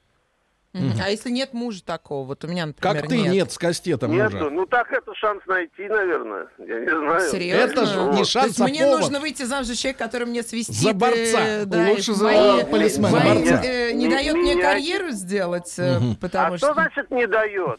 Ка- карьеру сделать? Мне Вы непонятно. хотите сказать, кто кому еще не дает, да, вот так. Вы понимаете, что вам женщина говорит? Предлагает переспать за Да. карьеру. Да, да, да, это ж постыдно. Вот вам бы предлагали, Ну, кстати, ну, с мужиком переспать. Ты Ну так она мозгами мужиком. не выросла, да, мозгами не выросла до начальника отдела или что? Я не, не могу понять. Нет, он, геи говорят, мы вас не продвинем, пока вы не переспите. Вы что, с таким не сталкивались? Вот женщины с таким Не- сталкиваются. я не- Вот я он не нет, не сталкивался. сталкивался. сталкивался. Не сталкивался, не стал, да, хорошо. Это знаете, если этого у меня Да. Нет, значит этого нет вообще. Есть Да. такие люди. Сергей пишет, лишний повод по-легкому сшибить денег. Раньше нужно было изловчиться, чтобы обвинить в изнасиловании. В домогательстве обвинить проще. Сережа, 34 года, из Саранска, говорит. Но это, в частности, наверное, о уголовной ответственности. Это- На всех моих ра- местах работы шефы меня домогались. Я замужем, трое детей. Никого это не останавливает, да? Это ужасно напрягает. На прошлом месте работы мне приходилось реально бегать от руководителя по офису, по офису, когда он выпивал. Работа нравилась, но из-за этого момента хотелось уволиться не раз, Вера. Лейсан пишет, наслышано о Снегурочках и Дедах Морозах на корпоративах. Вот им реально тяжело. А Вадим пишет, приходите к нам на шахту, нам не до безобразий. Давайте, быть, э, там люди вооружены. к нам, да. Давайте Василия. Пас Василий, глушите, пожалуйста, приемник. Доброе утро. Доброе утро. Василий, вот давайте без, без смешков, да, вот серьезно. Вы понимаете, что женщинам тяжело ходить вот в этих, э, в капроне с утра до ночи? Ну, просто чтобы к ним не домогались, надо на работу ходить не в капроне, а в нормальной рабочей одежде, да, чтобы не выставлять свои все прелести на показ. Так. То есть вот я думаю, что, допустим, если молодой человек, да, э, там, стройный, накачанный, будет ходить там в обтягивающих джинсах, с пупком голым, да, там, на котором квадраты там пресса, да, с бицепсами на показ, наверное, да, в карандаше, да. Наверное, карандаш через неделю будет прихрамывать, я понимаю. Да, так, Да, то есть, понимаете, это, как бы нормально. То есть, вот, ну, то же самое, это все одинаковое. Вы ведите себя на работе так, как А надо вести на говорит, работе. а если речь идет о женщинах, которые хорошо одеты, в длинной юбке, обычно они так не Карандаш все равно домогаются. Это же и так бывает. Да, и неудовлетворенные кабеля, понимаешь ли, Такое они, же тоже вы можете рассмотреть ре- такую ситуацию? Реагируют. Что делать? Вот я- Василий, вы Ответить полностью можно, снимаете нет? ответственность с кабелей? Вы? Нет, я полностью с кабелей ответственность не снимаю, как и с противоположного пола не снимаю ответственность. Оба хороши, и те, и другие. Значит, э, Ну, приструним их вести- при помощи закона Пушкиной. Да на кой нужен-то? Есть милиция. Домогаются до тебя. Пойди в милицию, если нет мужа. Если есть муж, пойди скажи мужу. И нормальный мужик пойдет и решит проблему. И никто до тебя больше домогаться не будет. Вот опять А- мы а проблему вопрос- нет, уводим, а- уводим в теневую сторону мужчин, уводим Да в нет, а травмпункты. какой? Вопрос Так. какой? Да, я вот несколько раз менял работу не потому, что меня домогались, да, потому Да. что, допустим, ну я не, не, не позволяю вышестоящему руководству вести с собой как Садиться. собака. Хорошо, хорошо. Значит, ребята, 18% пока что поддерживают закон Пушкиной, и 82% не догоняют, насколько это важно. Они в карандашах 82%.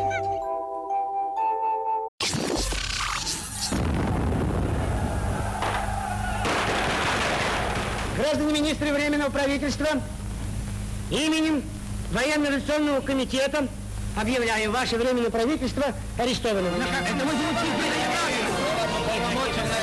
Завершается пролетарская революция экономики. Именем революции. Друзья мои, ну и сегодня у нас среда, как обычно, Василий Жанович Цветков с нами. Василий Жанович, доброе утро. Здравствуйте. Э, Профессор Московского педагогического государственного университета, доктор исторических наук. Мы с вами э, вместе с Пуришкевичем порешили товарища м, э, Григорий Ефимович. Григория Ефимовича порешили, да. И, Василий Жанович, можно в качестве такой прелюдии такой вопрос? Мы сейчас перейдем уже к первым э, ну, грубо говоря, к первым полутора месяцам спокойной, э, ну, относительно спокойной Последней. российской, Да. последней российской жизни э, предреволюционной 17 года.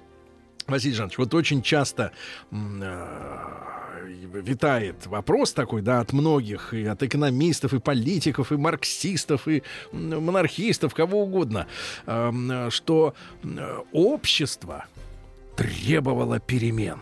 Вот, вс- вот такая вот, вот фраза какая-то засела. В- в- вот чувствовалось, что нужны перемены. На самом деле это достаточно точная характеристика. Да, вот состояние, во всяком случае, если уж не всего российского общества, то столичной части точно. Столице Петрограда, Москве тоже это ощущалось, безусловно, в крупных городах. Провинция, конечно, жила более спокойной жизнью, потому что ощущение вот этой войны, которая все никак не кончится, и непонятно вообще, когда и чем закончится, и победа, и, может быть, или поражение, а, вот это, наверное, больше ощущалось. Вообще деревенские настроения, они, конечно, более консервативны, но зато, вот э, как дальше будет это заметно, уже революция, гражданская война, когда деревня раскачивается, то ее остановить практически невозможно. То есть там такой, как говорится, бунт бессмысленный, беспощадный начинается, что уже никакая власть с ним не справится просто так, да, и вот эскалация гражданской войны идет. Но на тот момент это, да, вот столичная жизнь, э, действительно, ощущения были, пожалуй, ну, вот такие, что вот если, допустим, Новый год, вот по, по празднованию Нового года это очень хорошо судить, а Новый год от 14 на 15, 15 Новый год наступает, там э, такая эйфория, скорая победа, все верят э, в успех, успех. От э, 15 на 16, 16 год, там определенное разочарование, потому что вот нет этой победы и уже какое-то определенное недовольство, скепсис. А от 16 на 17 какое-то вот такое, ну, ощущение э, трудно даже вот, наверное, его каким-то одним словом-то выразить. Не, ощущение конца, вот с одной стороны, а ощущение какого-то вот такого бесконечного процесса, и вроде бы э, перемены нужны, а их не наступает, э, этих перемен никаких. перемены какие? Нужна была победа э, на фронте? Э, это раз. А второе, э, то, что все буквально говорили, э, проблемы такого житейского чисто порядка, как перебои с хлебом, перебои с топливом. Э, это, опять же, ощущалось очень сильно в Питере, в Москве это инфляция, это дороговизна. Угу. Я вот не могу себе, Василий Жанович, вот просто перенося на то, что, с чем мы воспитаны, да, наше поколение, но я надеюсь, и более молодые люди меня поймут, я не могу представить себе ситуацию, когда у, у какой-нибудь скотины появилось бы право, э, например, с 1943 на 44 э, говорить, что вот, мол, ощущение какие-то перемены. А это совершенно другое, это совершенно понимаете, другая вот, вот, понимаете, вот, вот, вот, что за скотство вот туловое вот это вот туловой крысы, вот этой массовой, да, что они, вот страна воюет, а им нужны перемены. Ну, тут принципиальная разница. Что за люди? Вот, э, неужели, неужели за да. 20 лет Неужели, получается, за 20 лет, ну там за 30, да, за, ну, за 25 удалось вырастить нового человека? В стране? Э, нет, это поколение, по большому счету, все то же, которое было э, еще в первой русской революции. А что случилось-то тогда? Как они, как они прищучили языки-то свои вот через 20 лет? А, ну, а тут а они там требовали. уже другие э, люди. Во-первых, другое поколение выросло. Поколение, которое, в общем, прошло через э, революцию, гражданскую войну, испытало на себе вот все эти э, тяготы. И в какой-то степени уже было привычным, привычным к новым каким-то лишениям. Сейчас это, наверное, странно понять, потому потому что вот э, современному человеку столичному, который там привык к айфонам, там, комфорту относительному... Нет, но это мы, наверное, вот. скорее всего, молодым, которые а, выросли, грубо говоря, в 2000-х ну, и, это тоже. и да, в десятых, да, да, да, да, им непонятно. А люди, которые прошли через 90-е, грубо говоря, ну, знают да. прекрасно, что бывает на улицах и как бывает тяжела жизнь, они, э, в общем-то, и не, не позволяют тоже. себе распускать языки. Ну вот тогда действительно вот это вот э, состояние напряженности, которое началось, пожалуй, что вот с Первой мировой мировой продолжалась в период революции, гражданскую войну, и дальше НЭП, и коллективизация, индустриализация, это же все время настроение вот этой мобилизационной системы. Вот надо собраться, надо сосредоточиться, надо э, все силы бросить вот на решение каких-то там глобальных, промышленных, там, сельскохозяйственных, внешнеполитических и так далее, и так далее задач. Плюс тут еще враги, потому что действительно Советский Союз, ну, если мы посмотрим, на тот момент, вот 30-е годы, э, это было постоянно подчеркнуто вот пропагандой, мы одни в этом мире. То есть вокруг нас, ну, кроме Монголии, там социалистических стран-то нет никаких. Поэтому вот что тут, э, на что тут надеяться можно, да? А, и вот эта мобилизационная система, она, конечно, давала эффект. А если мы посмотрим э, начало века, то э, там, наверное, вот эта вот раскачка революционная, она была более м, привычной, что ли. Опять же, люди, которые прошли уже через первую русскую революцию. Вот когда мы с вами говорили об этом, э, тоже вот подчеркивали, какой момент важный что э, вот эти э, давления на власть, то есть забастовки, демонстрации, там, вооруженные восстания и так далее, и так далее, они-то, в общем, приносят эффект. Вот нажали на царя, он раз манифест издал 17 октября 1905 года. Ну и вроде бы вот у политиков многих, у таких вот общественных деятелей, и в 17-м, начале 17-го тоже были такие настроения. А почему бы не нажать? А давайте попробуем нажмем, и может опять что-нибудь такое хорошее получится, типа там манифеста и уже об ответственном Но как это связано с победой на фронте-то, я не понимаю. А вот, э, опять Если, же, если э, в воюющей стране главная задача это победить. победить врага. Так вот, А парадоксально... как может победить, помочь э, тыловая крыса типа Милюкова и прочая вот эта сволочь? Парадоксально, на первый взгляд, может быть, покажется, вот нам может, действительно не понять это столетнее Он такое может помочь сознание. только лишь уйдя на фронт добровольцем, офицером Не только, бы. нет. Как Ну. раз установка была такая, что вот перемены в политике приведут к победе на фронте. Значит, дебилы. Вот так. Вот так. Вот тем Слушайте, не менее. а это вот, может быть, и не зря мы это общество-то свернули к чертовой Ну, бабушке. это был лейтмотив, во всяком случае, всех практически выступлений Не, публичных. они это так понимали, далее, а да. общество поддерживало это? Э, Не все, конечно, не все. Но э, вот те, кто э, стали создавать вот эти революционные э, организации, те, кто потом начали уже вот раскачку э, с февраля, с конца февраля, марта 17 года, во многом так и считали. А потом это привело к тому, что вообще вот Россия уже оказалась неспособной не то, что там к войне какой-то, а к элементарной даже обороне. Э, Фронт, э, который был обеспечен всем, ну, снарядов было полно уже, Э, патронов там, оружия было много очень. Там с продовольствием были проблемы, это другой вопрос, да. Но по оружию там воюю не хочу.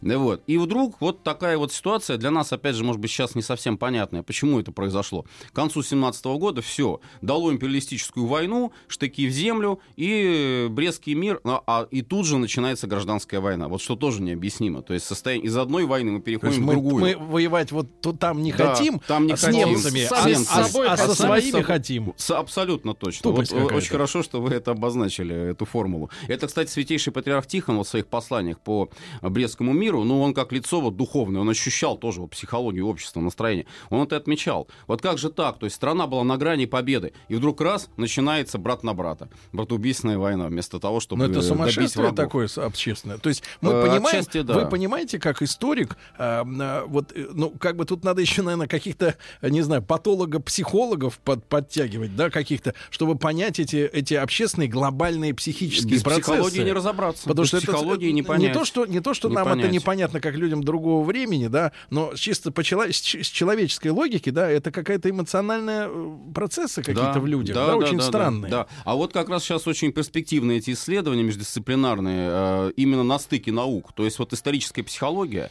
И я думаю, что это вот действительно нормально. Это задача, чтобы понять. развитие, потому что анализировать там какие-то показатели, статистические там э, цены и прочее, это одно. Это понятно, это важно.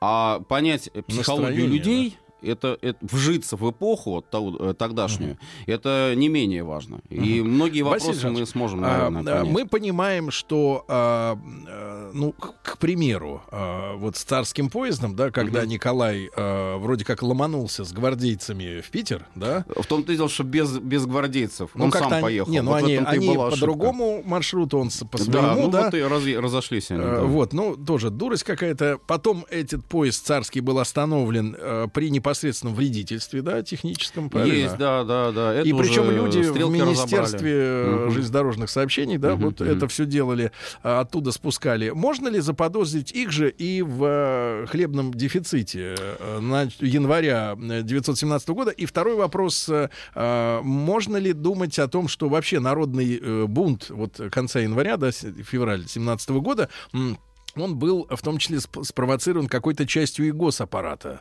чтобы, например, э, на волне подавления, условно говоря, подавления народных, ну, хулиганств, когда люди начали громить, потому что одно дело политика, когда человек выходит с флагом, э, с лозунгом, да, с мегафоном, а другое дело, когда он начинает громить лавку. Это уже хули... это уже бандитизм, правильно? Тут не надо смешивать, что там говорить, что революци- революци- революционер имеет право кого-то убить или отнять кусок мяса или брюлики стырить из, л- из бриллиантовой лавки, да? Это все не надо вот э, смешивать. Но можно ли подозревать, что в этом э, этот бунт не совсем стихиен? Э, Тут, конечно, и не без этого, не без этого обошлось, потому что э, вот по первому вопросу, допустим, э, что касается транспорта, с транспортом, конечно, были проблемы серьезные, потому что наши железные дороги, тут, с одной стороны, мы можем гордиться там передовыми моделями паровозов, это действительно было так, вот буквально 15-16 год у нас выпускаются паровозы очень хорошие по своим таким техническим характеристикам, мощные и надежные машины. Но опять же вопрос эксплуатационный какой? Это рельсы, это э, Занос, шпалы, заносы да, снега. Это в том числе и снежный занос, вот такие чисто элементарные погодные А я так условия. понимаю, что чистильщиков специальных у нас не было, Не да, было, тогда, в не отличие от было. Ну, сегодняшней сгоняли ситуации. команды там местных запасных полков, вот они и расчищали. Лопатами. Или крестьян там, за... ну, крестьян надо было платить, а запасным не обязательно. То есть они это делали по принципу там повинности определенной. Вот. А э, тут ведь еще какая проблема была, что вот эти воинские эшелоны, они пропускались вне очереди, и очень часто на узловых станциях э, эшелоны с продовольствием, они задерживались. Э, Нельзя здесь, наверное, усмотреть какую-то злую руку, потому что как раз МВД во главе с Протопоповым, там как бы к нему не относиться, какой он там был психически нормальный, ненормальный, это еще другой вопрос. Вот, но они действительно делали все от них зависящее, чтобы вот эти паровозы, эти эшелоны проталкивать. Причем, что тоже важно, э, паровоз ведь он пока стоит, это вот как машина, которую надо подогревать постоянно, иначе потом она не заведется просто-напросто. Вот так же и его тоже. Э, Сколько угля, сколько воды он сожрет, грубо говоря, просто-напросто вот в таком вот Стоя. стоящем, стоящем состоянии, да, под парами, как это называлось тогда, чтобы потом он пошел опять, вышел на этот перегон и, и довез вот этот свой несчастный Ну, эшелон а с хлебом. мы понимаем цифры, то есть за- нехватка в Питере какая была? Нехватка была существенная, потому что там такой был норматив средний, это где-то порядка 120 вагонов э, нужно было поставлять в день, а было где-то порядка 20-30 при выросшем населении еще, вот то, То что есть, на, нужно на- учитывать. то есть 20% от нормы всего? Всего-навсего. Были Серьезно? такие, да, это, Это начало января, это январь времени? как раз 17 и начало февраля. Потом немножко, про- пока же МВД вот э, протолкнуло эшелоны, э, которые стояли, в том числе даже за Уралом. Уральский хлеб Я рассказывал вот, э, как-то в эфире привозили. эту историю. Я, э, значит, имел удовольствие э, на, в одной из командировок э, познакомиться с мужчиной. Мгм. Не в этом смысле, ребята, если кто-то ухмыльнулся. Вот. а, а, и как-то мы что-то разговорились про советское время. Он мне рассказывал историю, что а, работал а, дальнобойщиком в а, конце 80-х. И э, летом 91 года он вез в Москву мясо в рефрижераторе. Мгм. Его остановили за 100 километров э, бандиты, которые заставили это мясо выгрузить. Его сожгли, его заставили простоять три дня на этом месте, дали потом денег и развернули обратно. А, Речь идет о том, что э, организованный э, саботаж и недовольство именно москвичей э, перебоями в продуктах питания мне наводит на мысль, что предреволюционные ситуации, а 91 год, август, да, ну, совершеннейшая предреволюционная ситуация тоже, да, а, вот оно, оно как-то перекликается очень сильно. И я как-то не верю, не верю вот в эти истории, что, мол, типа случайно началось, так сказать, плохо с хлебом. Не, не, не все, конечно, случайно, но революционеры, вот если смотреть там ту же самую оппозицию, они били не столько на нехватку, э, чего бы то ни было, э, потому что если бы не хватало хлеба, они бы нашли бы еще какую-нибудь проблему. Там еще прикол-то э, вот в том, что э, чё- хлеб, э, нам сейчас не очень сильно это понятно, потому что Мгм, если мгм. вы сегодня столичных жителей, особенно дамочек, спросите про хлеб, да, Да. они скажут, я хлеба не ем. Это жир. Да, сегодня из рациона питания хлеб как, как основная да, Да, составляющая да. истории ушла. Более Ну того, не хватало именно черного хлеба, да, насколько я был, понимаю, да. потому что пирожных было в Пирожные, избытке. да, это как раз тоже многие отмечали, что вот рестораны там первого класса, они дефицита продуктов не испытывали. Наоборот, там и вино велось рекой, и водку подавали под видом нарзана, хотя сухой закон действовал, и коньяк под видом чая. Это все, это все было, да. Господин царь э, в январе как эту ситуацию оценивал, вот Вот происходящую? опять же, если посмотреть на вообще вот его состояние такое психологическое, здесь, э, наверное, очень интересно и дает э, оценку э, граф Каковцев, вот тот самый бывший премьер, которого отправили в отставку, и он, в общем, считал себя незаслуженно обиженным.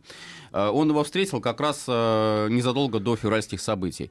Каковцев его долго не видел, государя, и, конечно, вот это вот сразу заметно, то есть какие Контраст. перемены произошли, да. Он был поражен, он был поражен тем, что государь выглядел совершенно таким измученным, уставшим человеком. То есть Это вот сколько времени они не виделись? это э, буквально вот, э, ну, где-то около, э, больше, наверное, полутора-двух лет вот так. Они не встречались, но э, Каковцев вот это вот отметил. Я не, не видел э, такого, более такого уставшего, измученного человека.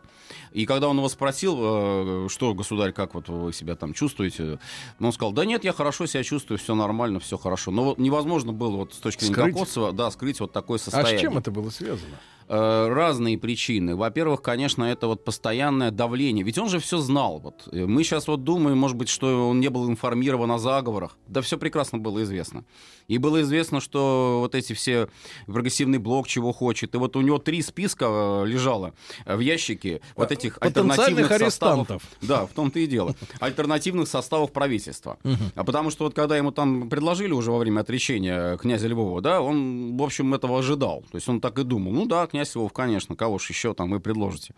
А, вот, а, это он все знал. Но его угнетало другое. Его угнетало то, что вот неужели, может быть, наверное, вот это вот давление, которое на власть оказывают без конца, э, действительно, неужели вот э, эти люди не понимают, что нужно кончить войну, нужно победить врага? Вот то, о чем мы с вами сегодня как раз вначале сказали.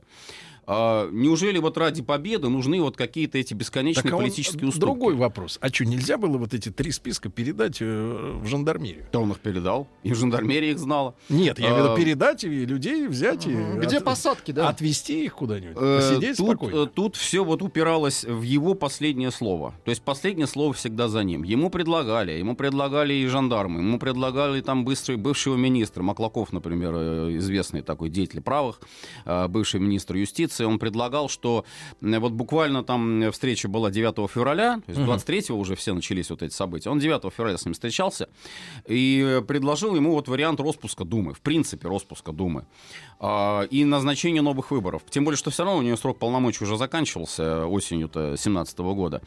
Вот. Ну, государь что сказал? Государь Причем сказал, во время войны ж Дума существовала эпизодически. Она, правильно? да, сессии, там перерывы и сессии. Вот э, новая сессия должна была начаться как раз 14 числа. А вот 9 была встреча у них. И вот Маклаков э, предложил вариант не, не собирать Думу. На А улицах просто- было еще спокойно, правильно? ну, на улицах уже не было спокойно. А Уже в не было? Питере, в Питере, да, в Питере было три волны. Третья, последняя, вот это вот уже, как говорится, захлестнувшая. а, а самые первые звоночки? А первый звоночек это 9 января. 9 января – это очень серьезный звонок, потому что была уже традиция такая установившаяся каждый год забастовками отмечать годовщину Кровавого воскресенья. Однодневными? А, однодневными, если позволяют там возможности, может быть, и больше. Но здесь действительно был вот такой размах ощутимый, то есть порядка 50 предприятий бастовало в Питере.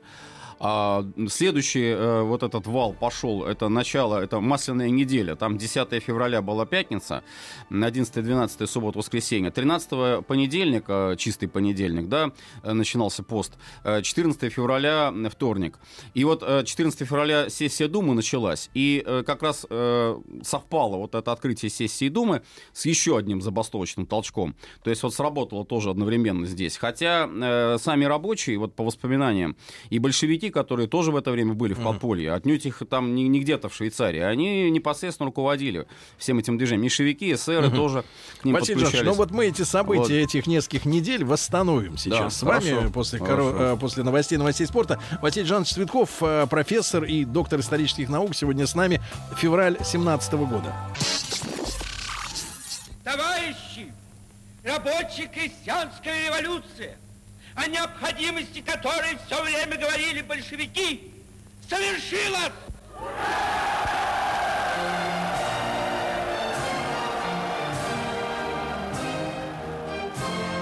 Именем революции. Друзья мои, а может быть у тех, кто э, имеет в своих домашних архивах, как я, например, э, э, есть у меня несколько фотографий дореволюционных, где моя прабабушка, я не был с ней знаком, она умерла до моего рождения, но тем не менее я видел эти фотографии, ну, мягко говоря, одухотворенные лица, да, э, шикарные интерьеры. Она была гувернанткой у кого-то, вот, не из графьев, так что ну, не, не, не беспокойтесь. Но тем не менее ты смотришь э, на это, ты смотришь на здания, да, которые были построены, ты слушаешь музыку, ты э, читаешь стихи, прозу.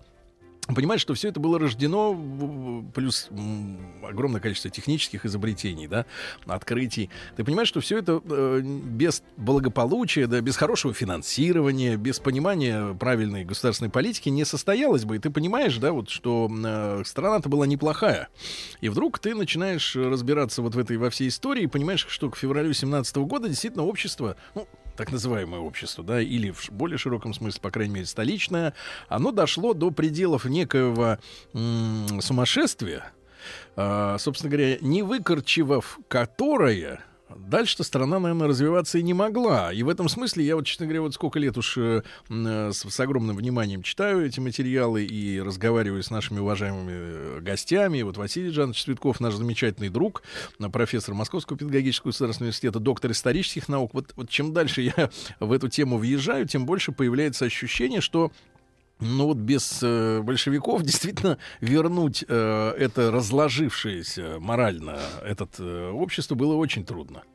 Очень трудно, потому что верхи, они прогнили. Но не в смысле, наверное, я, я не, сказать, не, не могу никого на отмуж э, э, сказать, ругать, но те люди, от которых зависели какие-то вещи, да, они одни дошли до ступора такой импотенции деятельной, да, а другие давили и давили и давили, и как будто в могилу сами залезали. Ну вот это как раз и проблема, потому что вообще вот кризисы это ведь всегда какие-то кризисы существуют. Ну невозможно развиваться человечеству без кризисов. И экономические, и политические, там духовные кризисы, это понятно.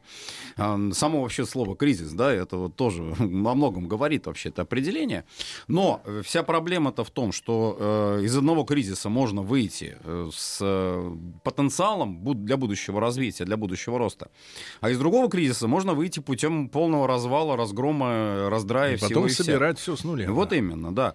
Вот в данном случае все-таки, наверное, если мы говорим вот о январе-феврале 2017 года, то, ну, наверное, не стоит, может быть, преувеличивать всю вот степень негатива, потому что не везде все было плохо.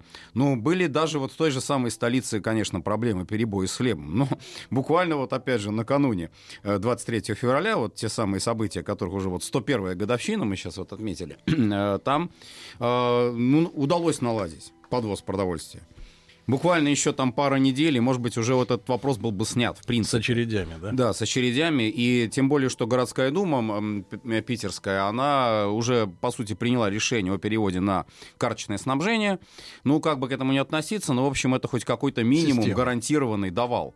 Да, карточная система, это, ну, не от хорошей жизни, конечно, но все-таки это лучше, чем вот это стояние в хвостах бесконечное и, и непонятно и там когда чего, когда привезут. вместо одной, две, три. Да, вот именно. А потом тоже ведь и хабал Шувалов, генерал, вот, эм, который был назначен э, как раз э, командующий Питерским округом, он в одном из своих обращений так это и назвал, то есть скупка скупка хлеба, угу. э, не, даже не в спекулятивных целях, а элементарно просто на сухари.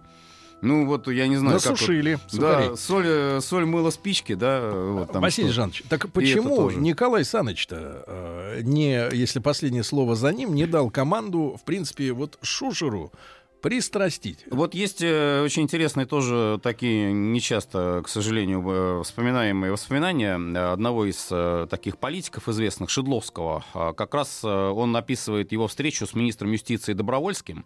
Это последний министр юстиции уже царского правительства.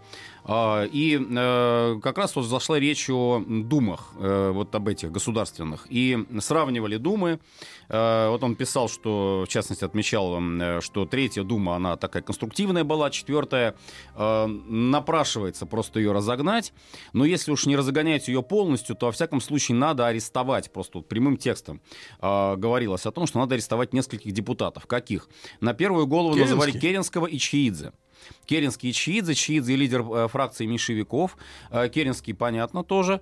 Э, и они вот будировали в Думе, буквально вот как раз сессия, когда началась, вот 14 февраля, последняя передреволюционная сессия в Думе, там были речи уже откровенно антиправительственные. То есть тут даже Милюков вот с его речью, там 1 ноября это казался... Ребенок. Да.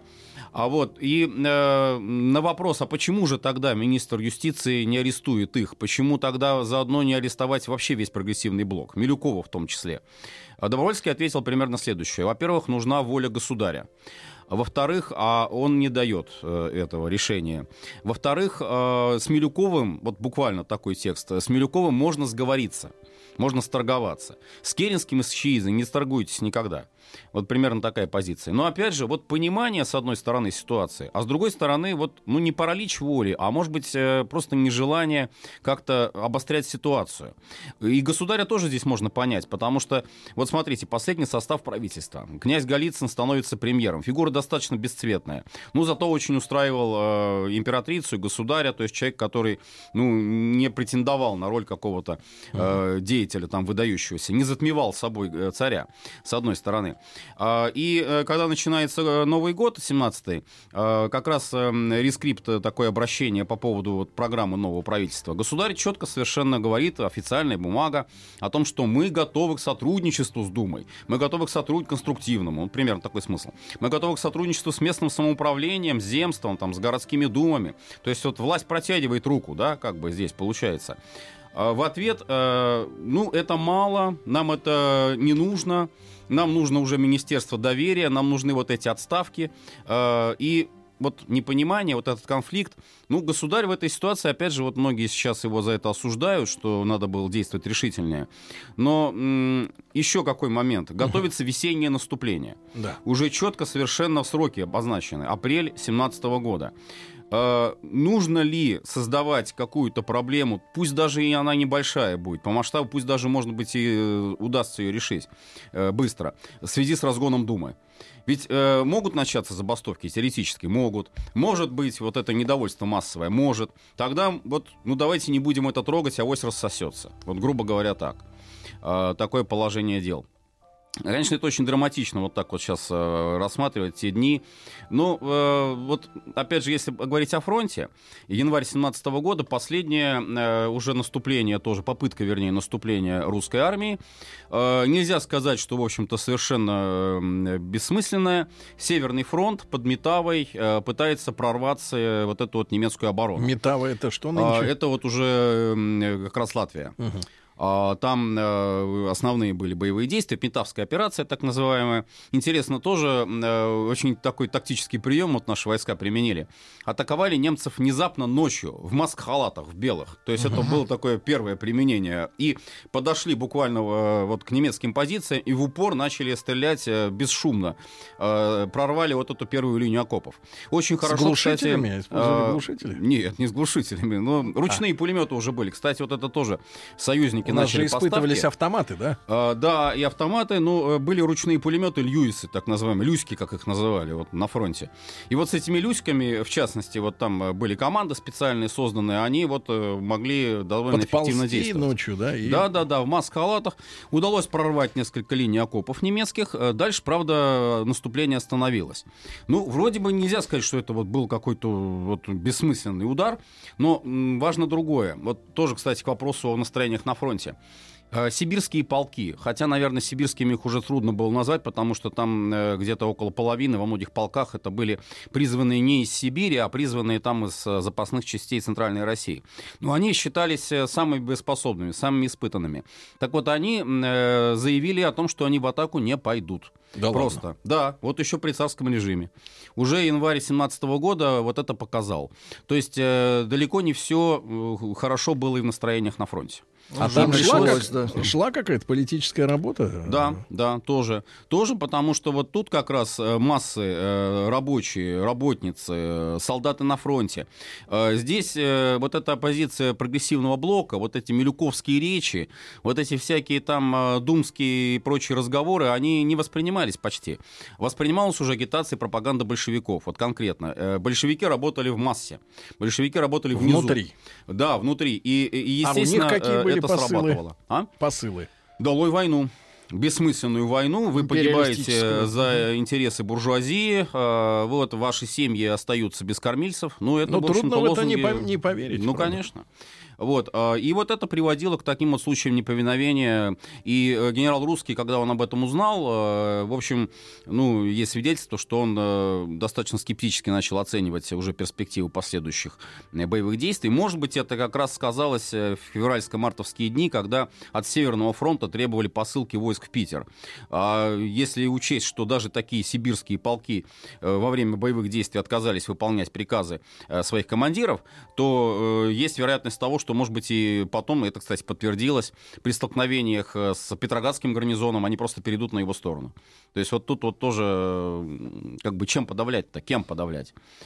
А другой момент, вот тоже, на мой взгляд, важный. Э, Дело в том, что как раз правые, тот же Маклаков, вот мы о нем сегодня упомянули, э, бывший министр, он э, не просто предлагал Думу распустить, он предлагал создать совершенно новую систему партий, лояльных к власти, вместо вот уже, ну, по, по сути, дискредитированных того же самого Союза русского народа, там новые партии из новых правых скажем так. И вот эти новые правые, э, по мысли Маклакова, э, люди из низов, люди из вот этого среднего звена, среднего класса, да, вот если говорить так, лояльные к власти, они должны были э, получить приоритеты при выборах в новую Думу, и тогда вот эта новая Дума, она совершенно спокойно прошла бы, уже была бы э, нужной для, для власти. И еще вот интересный момент, значит, вот Дума требовала э, доверия, Министерство доверия, требовало ответственности министров. Э, И государь э, тоже вместе с Маклаковым разработал такой проект, что, ну хорошо, ладно, значит, э, министров, допустим, мы им не дадим, но э, очень интересная схема. Э, Дума сможет делать запросы э, в Министерство юстиции, э, сможет делать запросы в Сенат по конкретным министрам. И в течение очень короткого срока Сенат э, и Минюст обязаны дать э, ответ э, на э, обвинение этого конкретного министра.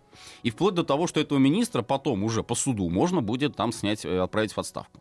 То есть вот такой вот был проект, такой был вариант. Но все это было, опять же, буквально за неделю до 23 февраля. Э, Государю казалось, что, может быть, это действительно даст какой-то эффект, все это сработает. Поэтому к репрессиям, к открытым репрессиям, сажать, грубо говоря, там, да, вешать, казнить, решили не прибегать. Решили использовать вот такую вот, э, ну, может быть, немножко сложную, но все-таки схему, при которой э, можно найти взаимодействие с Думой. А, вот. Хотя при э, аудиенциях того же Родзянко, Родзянко встречался с государем как раз на следующий день после Маклакова, а, с послом Бюкенаном английским, э, государь, вот по их воспоминаниям, он выглядел совершенно непоколебимым. То есть вот эти все э, заявления, государь, давайте уступки, государь, давайте министров новых, Не- не он хочет. это все встречал. Друзья мои, друзья мои, Василий Жанович Цветков, э, профессор, доктор исторических наук. э, О русской революции мы сегодня говорим. Если не успеваете послушать в эфире, на сайте радиомаяк.ру в любое удобное время.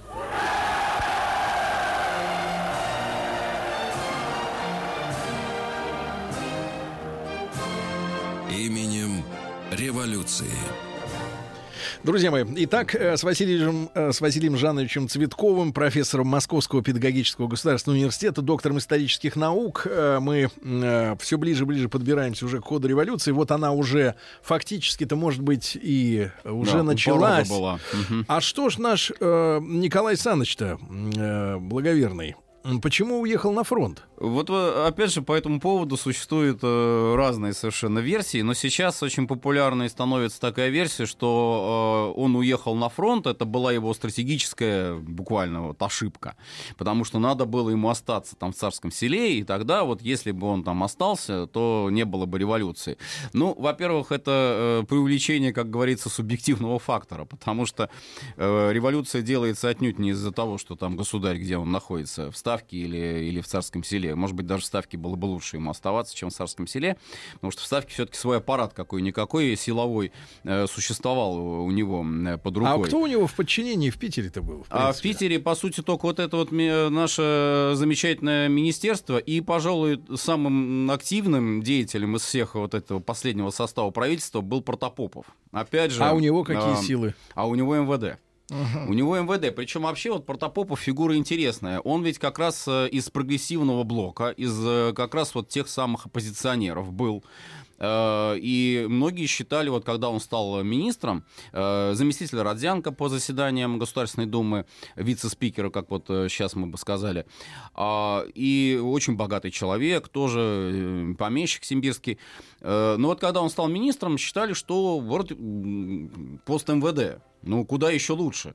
Это действительно а он это перекрасился. фактически весь контроль. Он не то что перекрасился, он э, на 180 градусов поменял да? свои отношения. Более того, тут э, есть даже свидетельства такие, но я, правда, не вот очень уверен. сила поста. Э, да, что он чуть ли не решил заменить собой Распутина после его убийства. Да, что стать таким же вот близким для царской семьи человеком. А у него были реально военные силы для усмирения? А, полицейские, правильнее сказать, силы. А, к сожалению, бюджет МВД вот на тот момент, это тоже потом уже многие считали ошибкой, а, он э, не увеличивался настолько, насколько, наверное, это требовала обстановка. Потому что были установлены определенные э, вот такие схемы, как полиции действовать на случай беспорядков. А, теоретически, вот схематически это все выглядело очень хорошо. Протопопов это все контролировал. Угу. Петроград был разделен на сектора. Аналогично Москву разделили на сектора. В каждом секторе э, должно было пункт? быть определенное количество... А? Опорный пункт полиции. Да, да, да. Ну, как бы э, изначально полицейский участок базой должен был являться. Но э, кроме этого э, создавались конные отряды э, городовых. Э, есть версия, но она, правда, не подтвержденная до сих пор документально, что городовых обучали специально стрельбе из пулеметов. Хотя, в общем-то, считалось, что традиционное оружие полицейского это шашка э, и револьвер. Uh, ну, в общем-то, и все. Даже вот каких-то там еще дополнительных, как там дубинки какие-нибудь резиновые, этого ничего не было. А, свисток даже вот буквально. Да и защиты там, никакой индивидуальной у полицейского не было. А, ну, если не считать, что такой достаточно плотный, э, плотная шинель, вот, э, которая действительно может защитить, ну, не от пули, безусловно, но от каких-нибудь там колющих, э, режущих э, ударов, но, пожалуй, что и нет, действительно. Uh-huh. Так вот... Э, а на практике на что это наталкивалась схема? Так вот, эта вся схема наталкивалась на нехватку людей элементарную нехватку людей, потому что буквально вот за месяц до 23 э, февраля угу. удалось Протопопову провести э, бюджетное финансирование дополнительное на, э, в Петрограде и увеличить штат полиции около на 2000 человек. А сколько всего Ну, было? для города, у которого 2 миллиона жителей, uh и полиция штатная получилась там где-то порядка 7-8 тысяч, а, а город 2 миллиона. Да, город 2 миллиона. И поди ты вот. с ним справься. Но, но, но нужно учитывать, что Протопопов в этой ситуации, э, здраво, в общем-то, рассуждая, решил как раз э, воспользоваться помощью запасных полков. И вот эти самые запасные полки, вот по этой самой схеме, которую он составил, угу. они должны были в случае роста недовольства уличных выходить. демонстраций выходить и взаимодействовать с полицией. Что и было, в общем-то, проделано в Несколько первые раз. дни революции. Но к чему это привело? Это привело к прямо противоположному эффекту. То есть одни воинские команды действительно помогают полицейским, другие не то что не помогают, отказываются стрелять, но еще и убивают полицейских самих же. То а правда вот, ли, а правда ли, э, Василий Жанович, что э, э, царь хотел удалить э, вот в начале января вообще запасные полки из Питера, э, дал распоряжение, и там сцена описывается в некоторых, так сказать, э, э, опусах, что, мол, типа, через неделю спрашивают, ну что, удалили полки? Те говорят, нет, некуда их совать. Ну и ладно. Э, нет, это, это так, это действительно так, потому что действительно некуда было совать, а потом еще ведь какой нюанс важный, что полки запасные, вот эти батальоны, ну, это что такое запасные? Призывники? Призывники, же? это ратники, ополченцы, которые идут уже, там, мужчины уже за 30, за 40 даже лет, вот они призываются в ряды угу. армии. И их заставляют стрелять в свой народ. Их... Э, Фактически. Да. Свой же. Предполагалось, да. Но при этом, что, кстати, тоже важно, э, не все вообще запасные части, а считалось, что наиболее, уч... Э, наиболее надежные это учебки, учебные команды, то есть те, которые готовят унтер-офицеров. Но даже они, вот как покажут события, 23 э, февраля, собственно, вот эти учебные команды, они отказывались стрелять. Что же говорить об остальных запасных, да? А, и э, вот если так тоже посмотреть, что э, предлагали тоже государю, и он как бы дал решение, но не Алексеев, начальник штаба, а Гурко, который заменял Алексеева, как раз вот последние месяцы Алексеев лечился в Крыму, у него там было обострение почечной болезни.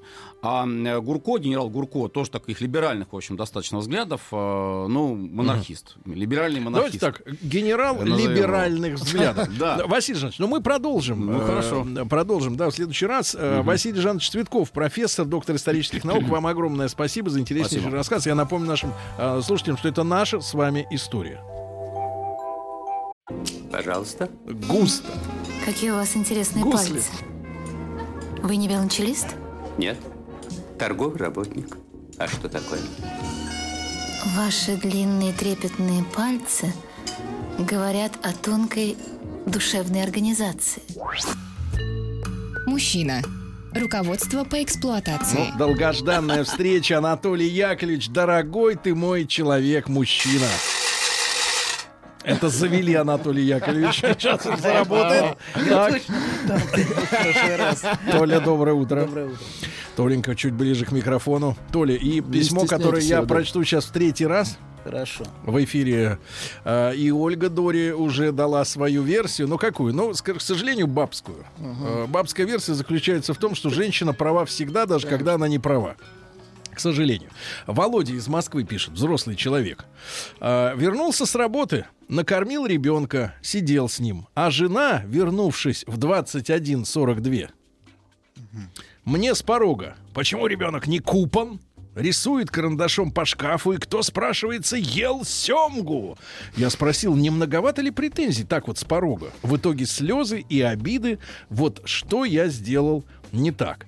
Значит, я понимаю, что дама, вернувшаяся Родился. в 21.42, это залет, правильно? Ну, вообще, мужик, который приходит домой раньше женщины, это надо о чем-то задуматься. Мужчине, да, почему у него жена больше работает, Да, чем, например. во-вторых, семга, брат, это твое право, есть ее, правильно, семга. Не знаю. Значит, лежит, значит, ешь. Ее должно быть свои вдоволь. радости. Вот. И- свои радости И, э, конечно, я сказал о том, что женщина вот этим наездом прикрывает свой косяк. А косяк заключается в том, что она шлялась черти где. Правильно? До 21. Правильно, доктор. Я вижу в твоих глазах. правы. Сергей. Сергей. сухая Да, аналитика. значит, Да, а а теперь- понимаете, да?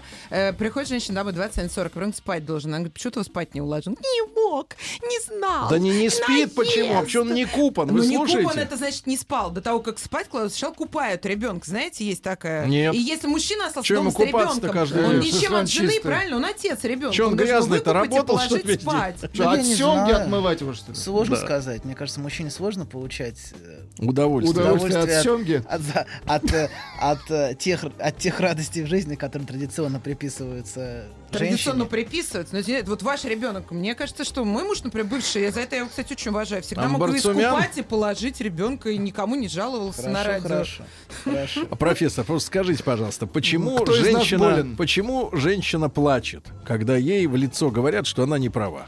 Почему они не могут реагировать э, по-мужски, Как? утеревшись? Плюнуть в ответ? Нет, ну косяк с ее стороны, правильно, но что плакать-то сразу? Что за защитная реакция идиотская? Ну, В общем, мало того, что э, жена больше, чем он работает, так он и ребенка просто Мне не кажется, вы справляетесь положить, без меня вполне. Нет, мне не кажется, мне кажется, мое вмешательство Не, ну, будет абсолютно Нет, послушайте, послушайте, ну вот смотрите, нормальный, здоровый человек, чтобы ему заплакать, нужно испытать сильное переживание.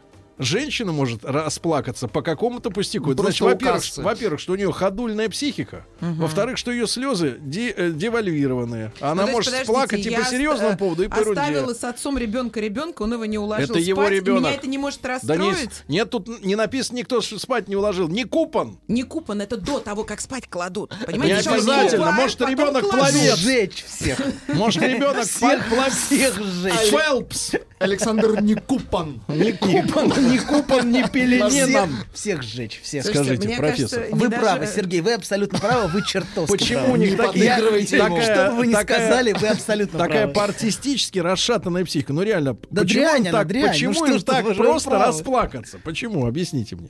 Ну, Вот просто раз схода и заплакала. ну, мне кажется, Как для же- артист. Мне кажется, для женщины слезы играют другую роль, чем, Чем для мужчин. мужчины? Да. Вот для мужчины какую? Промыть протоки слезные, Ну правильно? да, ну да. А для нее вызвать умиление у Ну, людей. слезы включены в коммуникацию между ней и мужчиной. Серьезно? А что, не заметили, что ли?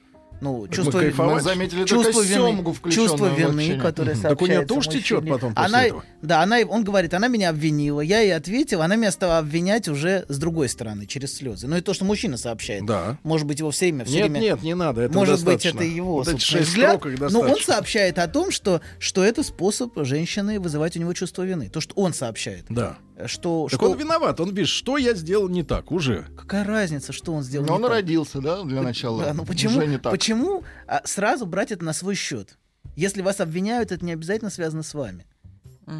Имейте это в виду просто. То, что, вас, то, что вам пред- предъявляют, не обязательно связано с тем, Конечно, вот этот что любовник, который ее продержал до Да что же вам этот 21-42, любовник он, покоя не он дает? получил эту оплеуху, а досталось мужу. Я Да? все понял. Ну, да? 21.40 ребенка уже поздно класть спать. Да не купано. После этого ребенок обычно хочет сказки читать. спать его нельзя. Грязь, Слушай, а ч- грязь. обо что он пачкается-то весь день? Он что, у Белье станка? на ночь меняют чистое. Знаете, гигиене как приучают. Памперсы есть. На ночь меняют, одевают чистое белье, Я надевают, сплю нагишом, зубы. к вашему сведению. Вообще вот интересная вещь. И Смотрите, перекатываю. Из, из всего, из всего, что вы говорите, есть одна интересная вещь. Же- современная женщина очень хочет привлечь к мужчину к тем процессам, которые традиционно приписывались женщине. То есть мужчина, мужчине в общем и целом с этим очень Да, сложно. хороший отец это тот, который с ребенком Да, целый день да, сидит. да, вот это все. Мужчине на самом деле внутренне сложно. Ему сложно с э, вот с этими процессами, которые происходят бесконечно. Мытье посуды. Одно и там. то же вот это. Да. А с чем он должен заниматься? Космические корабли конструировать целыми И, днями? Илона Маска смотрите, засади и- за а- ребенка. И женщина, да секунду, работах, Ольга, да? тихо, секунду, подождите. А женщина, современная испытывает некоторое наслаждение от того, что привлекает мужчину к этому, Ага. и видит, что Садирует он... его. Ну, бессознательно, Садирует. я думаю, Обалдеть. да. То есть мы серьезно вот это слушаем? То есть я Да. хочу, чтобы он Вот, разделил половину работы по дому, Ну, я взял честно себя, деточка, я, мне бы очень было кайфово посмотреть, как ты, например, роешь окоп. Какой окоп он роет, этот человек? Вы Роешь. какой сегодня вырыли уже окоп? Кто-то из вас? Вы то время, что мне не помогаете по хозяйству, вы чем таким умным-то занимаетесь? Расскажите мне. Что, мы чем? Корабли конструируют. А ты кто нам такая? Ты кто ты? Кто ты? Ты кто? То? Что вообще Кто ты? Ты кто? Да давайте выведем ее. Да давайте ее обольем водой. Вы что думаете, что это серьезно какое-то веселое? Для меня, знаете, такой же ваш ребенок, как и мой. Никакое веселое. Тут нет, давайте мы расставим точки над «и». Женщина навязывает мужчине женские обязанности. Что вообще Конечно. Давайте- Минуточку.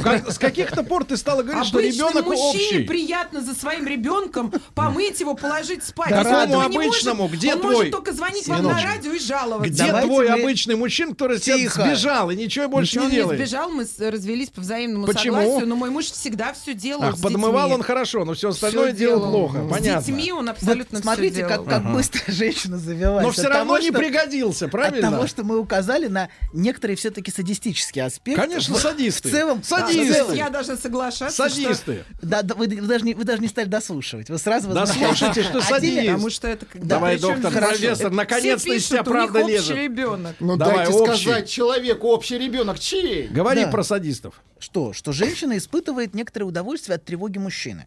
Видя его тревогу, потому что на самом деле он не знает, что с этим маленьким существом делать.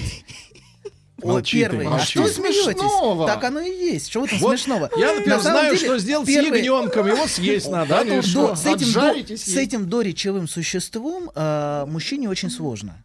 Женщине, женщина, э, в общем, э, на самом деле в той или иной степени это чувствует и всегда чувствовала.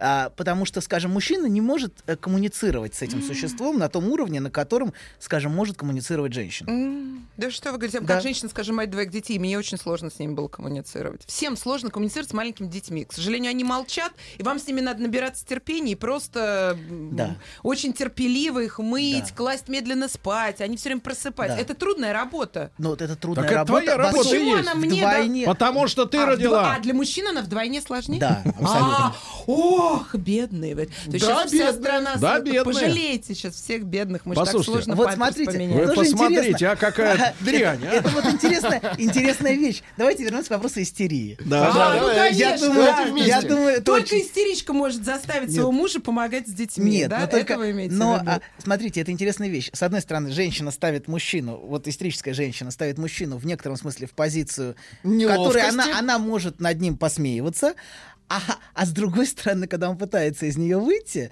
а, и она может указывать ему, что он недостаточно мужественен, кстати говоря, о том, что, тем, что он этим занимается, и она может постоянно его этим тыкать. А с другой стороны, когда он пытается из этого выйти, начинаются тут же вопли и крики о том, что он... э, Не хочет сидеть с ребенком. не хочет, да-да-да. То есть в, в целом истери- истеричка ставит мужчину в достаточно парадоксальную позицию, из которой ему очень сложно выбраться.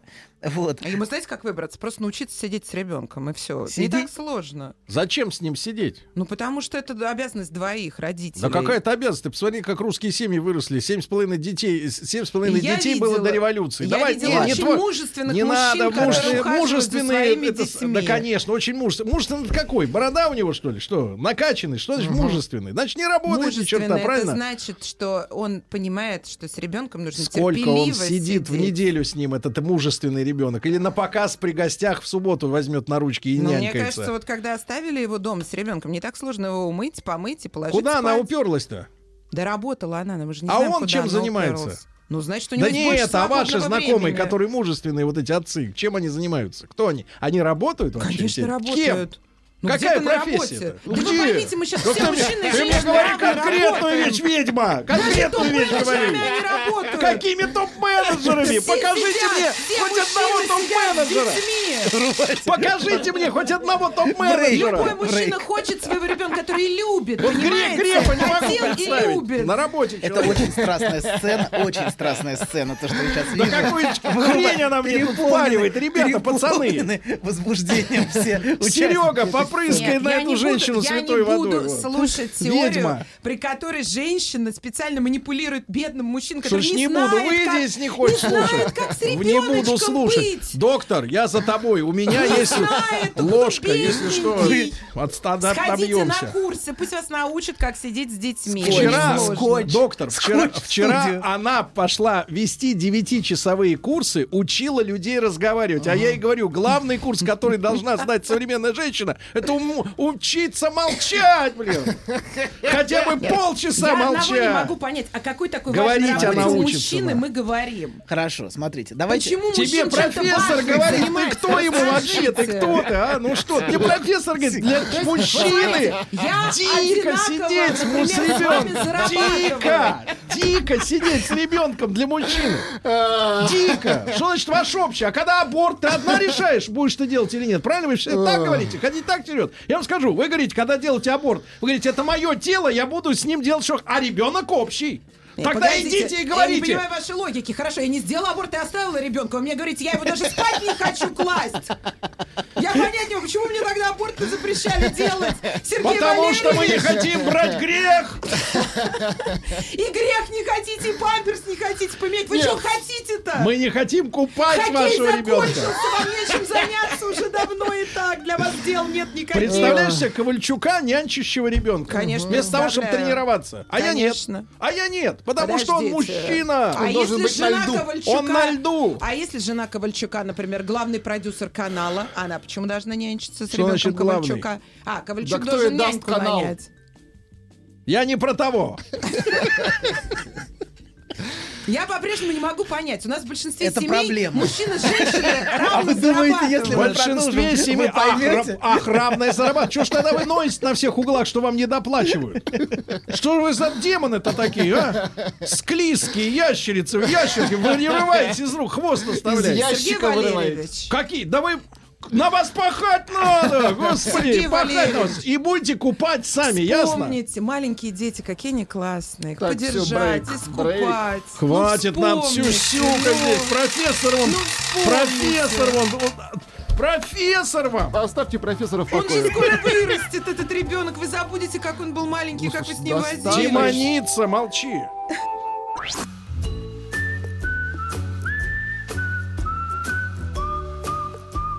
Путь к сердцу мужчины лежит через его желудок. Старая мудрая истина. Многие женщины об этом забыли, теперь страдают. Но главное, ни в коем случае нельзя говорить, как что из чего приготовлено. Мужчина. Руководство по эксплуатации. Слушайте, друзья мои, ну что, а, а, Анатолий Яковлевич Добин с нами сегодня, но он именно с нами сегодня, потому что а, власть в студии захватила бестия. Как говорят Вероломно. англичане, Beast from the East. Это вот они про циклон, который на них сейчас с востока типа пришел, снегом принес. Вот. Анатолий Яковлевич предложил срочно свернуть тему, которую мы даже еще не успели Да, потому заявить. Мы должны были поговорить о страсти, Горлопанка, о конечно. страсти и браке, но, похоже, Да. сегодня Да. эту тему нам поднять Нет, конечно, удастся. Ольга очень страстно себя ведет, но профессор точный вынес ей вердикт. Э, э, Да. А, Вот. Доминатрикс. Доминатрикс. Феминистка, истеричка и Да. доминатрикс. Доминатрикс, да. Она требует, чтобы мы, мужики, делали женскую работу. А вот смотрите, какое, какое отличное мнение. Я только единственное скорблю, что э, у тех слушательниц, у которых есть э, интересное мнение, за которое можно зацепиться взглядом хотя бы, да, э, нет сил подписываться. Девчонки, не ложайте свою позицию анонимностью. Значит, но написано следующее. Мужики на то и сильные, чтобы выполнять сложную для них работу. Пусть с детьми все. Значит, смотрите, отсюда следует вывод. Поправьте меня, если я кривой сделал вывод. Что слабая женщина это та, которая может себе позволить делать только приятные вещи в жизни. А сильная, значит, она берется за все, что надо, но это ей не доставляет кайфа. Да? Вот сильный человек это тот, который делает то, что не хочет. Ну, В частности, иногда делает то, что не хочет. А мы тоже хотим побыть слабыми. Мы тоже хотим делать только то, что мы хотим. Почему это вы у нас это право Хорошо. отнимаете? Вот и все. И не хотим купать ваших то, детей. что, то, что вы сейчас видели в студии, комментарий, комментарий к зрелищу. Давайте. Это, а, это пример развала традиционной семьи. Да, яркий пример. яркий пример того, что, что происходит, когда а, традиционные структуры разваливаются, когда традиционные структуры, всегда задававшие опору отношениям, а, начинают, а, начинают Рушиться. исчезать и рушиться, да, фактически. А, по- та- так- та- и, кстати говоря, феминизм не является, как бы, не является причиной разрушения традиционной семьи, а скорее является следствием. Маркер такой. Да, то есть нападение на мужчину, знаете, как, как например, власть падает не когда, а, не когда народ устал, а когда, власти, когда, когда власть перестает отдавать приказы. Есть хорошая, хорошая книжка, например, Агамбина, такой философ есть. И он, а что, что такое повелевать? И он говорит, что очень хорошо показывает, что в тот момент, когда повеления прекращаются, в этот момент начинаются революции, а не в тот момент, когда, когда, когда власть э, испытывает слишком большое чувство вины за исполнение властных обязанностей. Мгм. Вот. А, а не в тот момент, когда вдруг люди ни с того ни с сего выходят. Что-то перестали также и терпеть. женщ... также во многом и с женщиной. Не, не в том дело, что, что женщина, ну, как бы, была возмущена патриархальной структурой и вышла, а в каком-то смысле в тот момент, когда эти патриархальные структуры стали рушиться, А в как этот они, момент... почему они рушатся? Потому что урбанизация. Мы все Минуточку. живем в городах. Опять это. Согласитесь, где нет труда, разделения труда на мужской Где и у женский. тебя кнопка? Дайте сказать профессору. Ну, если вы хотите, хотите как, как поверхностно или глубоко? Глубоко. Глубоко, конечно. Глубоко. Я думаю, что очень хорошую мысль по этому поводу, очень хорошую, очень хорошую концепцию по этому поводу дает Гегель, когда он говорит о том, а, что есть очень большая вр- вражда между семьей, то есть родом, и государством. Он это показывает на примере такой греческой трагедии, как Антигона. А анти- в Антигоне в чем проблема? А, в Фу, том, что... отлегло, я уж думал, наше государство. Нет, нет, греческий, Греческий, греческий полис. хорошо. А, а в Антигоне в чем опасно. проблема? В греческой трагедии. Дайте. А в том, что а, а, в том, что есть очень большой конфликт между а, Крионтом, властителем, и Антигоной. Там вопрос о том, похоронить или не похоронить преступника. Преступник это ее брат. Крион запрещает, а она нарушает запрет. И вот там два закона, по сути, сталкиваются. А, закон семьи и закон, в каком-то смысле божественный, требующий а, определенной роли, и закон государства. Вот, и на самом деле очень ярко видно, как всю историю человечества происходит война между семьей и государством. Сейчас фактически мы видим, что победу, из, а, победу торжествует государство, современное бюрократическое. Нет, нет, не, не наше, не наше. Наше поддерживает семью. А вот в принципе государство. Вот, например, вы можете это видеть. Давайте сейчас такой крат- краткий давайте. исторический экскурс. Вот, э, да, такой импро- импровизация, потому что говорить о той теме, о которой мы собирались, у нас не получится. А, очень ярко это видно на примере Рима, римской, римской истории. Есть патриции. Там же гомосексуалисты везде. Нет, нет. Греки, Сплошь греки. рядом. Это А. греки, греки, Ну, греки. только Рим тоже, ну, мы сейчас Риме нет. серьезно сравниваем Рим и современную Москву, урбанистическую, с маленькой квартирой, где оба родителя работают и Но одинаково вы не должны имеете поддерживать представления о. Риме просто. Вот в чем проблема. А, то есть там так же жили, как Там были многоквартирные дома. конечно. Дайте, дайте, Ну, дайте, дайте, хорошо. рассказать. Я понимаю, что ваша Я жизнь, конечно, ваша... Да подождите секунду, вы имеете терпение. Куда вы на профессора-то уже Видение, накинулись, требует терпения. Нетерпение. Хорошо. Вот, к сожалению, нетерпение одна из проблем женских. Вот. А- Сейчас мы опять. Кстати, видел тут недавно объявление решение, лечение Секунду, женского нетерпения. Так вот, так вот, подождите, римская история. хорошо, кстати, Римская история, подождите. Мы сейчас, мы сейчас к нам подойдем. Вот мы сейчас как раз к феминизму движемся. Но просто я хочу дать исторический, исторический ракурс, потому что это, это лучше видно на примере, на примере других эпох. А мы видим, как а, сначала Рим, Рим, Рим — это сообщество отцов и власти отцов, то есть власти семей, патриции, патрия, это отцовское, отцо, а это и сенаторы, и на самом деле это, это сборище отцов семейств и которые согласуют свои отношения, э, отношения в, в Сенате. Но по мере того, как крепнет римское государство, например, когда появляется империя, мы видим, как, как э, унижены становятся отцы. А как, а, знаете, когда Тиберий, например, император, выходил из Римского Сената, он говорил, эти люди э, предназначены для рабства. Вот. А, и, и отцом становится сам император. То есть, а отец Отечества, Один его на должность. всех. Да. Но, но как, как мы видим, например, и, в- и в нашем отце народов, реальный отец из него на редкость плохой. Так, например, например, например, э, Да первый- некогда было. да, пожалуйста. Он, отец, будучи отцом народов, в качестве реального отца он выступает очень плохо. Например, например, э, Вот отец, день рождения Аллилуевой. отец, хорошо, хорошо. Да а так вот, так вот, отец, например, э, отечества Август, первый фактически римский император, вот, он был св- свою, а будучи отцом отечества, еди- его единственная дочь стала фактически, э, как бы сказать, э, Хуже. это мягко сказать. Ну, хорошо. Она участвовала, участвовала в оргиях на форуме, за что была сослана собственным отцом. А. Вот. Его А единственная, что, он приласкать должен был? единственная дочь. Вот. Так. Так. что отцом на от- а- а- исполнение отеч, отеческих обязанностей было поставлено из рук вон плохо. И женщины, кстати, перестали рожать. В тот момент, когда семья рушится, а, а, и отцы, отцы семейств, э, отцы семейств перестают исполнять свои функции, государство забирает все функции на себя, мы тут же видим появление законов о стимуляции, о стимуляции э, рождения. Август, Вы август, говорите, например, законы о стимуляции. Август, например, издает закон. Август издает закон о том, что женщина, которая родит трех детей, не нуждается больше в опекуне. Вот. А, разумеется, этим законом начинают тут же пользоваться те, кто никаких трех детей не имеют, но приближенные. Вот. Но это, это вполне нормально. Вот. Но дело в том, что как только рушатся, а, рушатся а, традиционные опоры в форме семьи, ту, и, и как только в- на, возникает мощь, вся мощь государства, фактически давит, а, давит и семью, мы тут же видим, а, что, а, во-первых, происходит эмансипация женщин, а в Риме в этот момент как раз происходит фантастическая эмансипация женщин. Вот. А, и мы видим, как прекращается деторождение. Фактически ж- больше де- де- детей становится все меньше и меньше. Дети, де- женщины перестают рожать. И а, государство уже берет на себя функцию с тем, чтобы стимулировать как-то.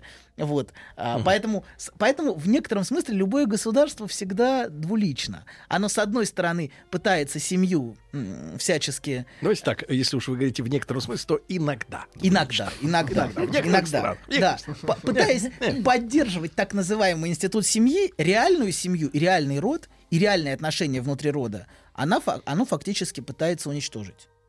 То есть оно пытается заменить это пригодной для себя формой. А какая форма пригодная? Пригодно это вот институт семьи, брака, вот, э, где государство влезает во все аспекты этих отношений, все контролирует, на все смотрит. Вот. Вы имеете в виду ювенальную юстицию? Все, все, все вот это, да, абсолютно. Это яркий пример того, как фактически государство влезает в семью. Я не говорю, что это плохо. Это может быть вполне нормально, это А предотвращает почему, массу при этой, а почему при этой системе тогда именно униженными получаются мужики, а женщины, наоборот, вот становятся... Потому что мужчина э, является символом патриархальной структуры и символом вот этой семьи, связанной с родом. Э, мужчина. А в тот момент, когда государство забирает эту функцию мужчины, то есть, пример, отец Мгм. Отечества. Он дисфункционал. Да, мы, мы видим, кстати говоря, что тут же появляются проскрипционные списки в Риме. Всех отцов, которые что-либо способны, их тут же пытаются отправить... э, На фронт? Ну, на тот свет. Вот, так же и у нас, собственно. В тот момент, когда у нас появился один отец, отцов начали тут же массово истреблять. Тех, кто мог а, и, ну, уничтожение кулачества это же тоже в некотором смысле уничтожение фигуры отца и фигуры семьи. Деревня является оплотом в семье. Вот. В тот момент, как, как Ольга сказала, появляется урбанизация, это и есть появление фактически государства. Государство существует в городе, а семья существует в деревне. А что ж, на селе у нас кистень? Ну, на селе уже ничего не осталось, я думаю, сейчас. Но когда-то сем- деревня была всегда оплотом. И поэтому уничтожение кулачества, например, это яркий пример того, как государство уничтожало семью. А, ту, ту традиционную семью, о которой Какая я фо- говорю, и какая ту форма, ну, какая форма в итоге э, получится в результате-то? Ну, получится Что в результате надо? вот та форма, которую мы только что созерцали в студии. То есть вот, э, вот такая вот агрессивно Балаган. настроенная самка, Ну, да? или- Агрессивно настроенная, Или да? самец, который пытается отбиться от самки Богомола, я не знаю уж, как он это ощущает. Ему кажется, что самка Богомола сейчас... остановить. Согласитесь, экономически урбанизацию не Вы, остановить. Ольга, Люди что, хотите у самца откусить голову, что ли? Вам придется адаптироваться, понимаете? Что значит нам Людям придется? придется Ком- вам. адаптироваться. Ребята, и вам, мужчинам, и парни, женщинам. Мужчины, вам придется Парни, адаптироваться. Нам поставили женщинам. ультиматум. Это война. Вы солдаты. Вперед! Доставай пулю.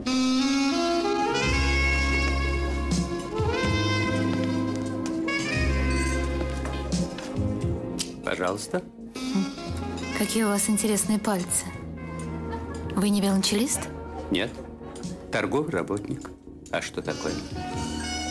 Ваши длинные трепетные пальцы говорят о тонкой душевной организации. Мужчина.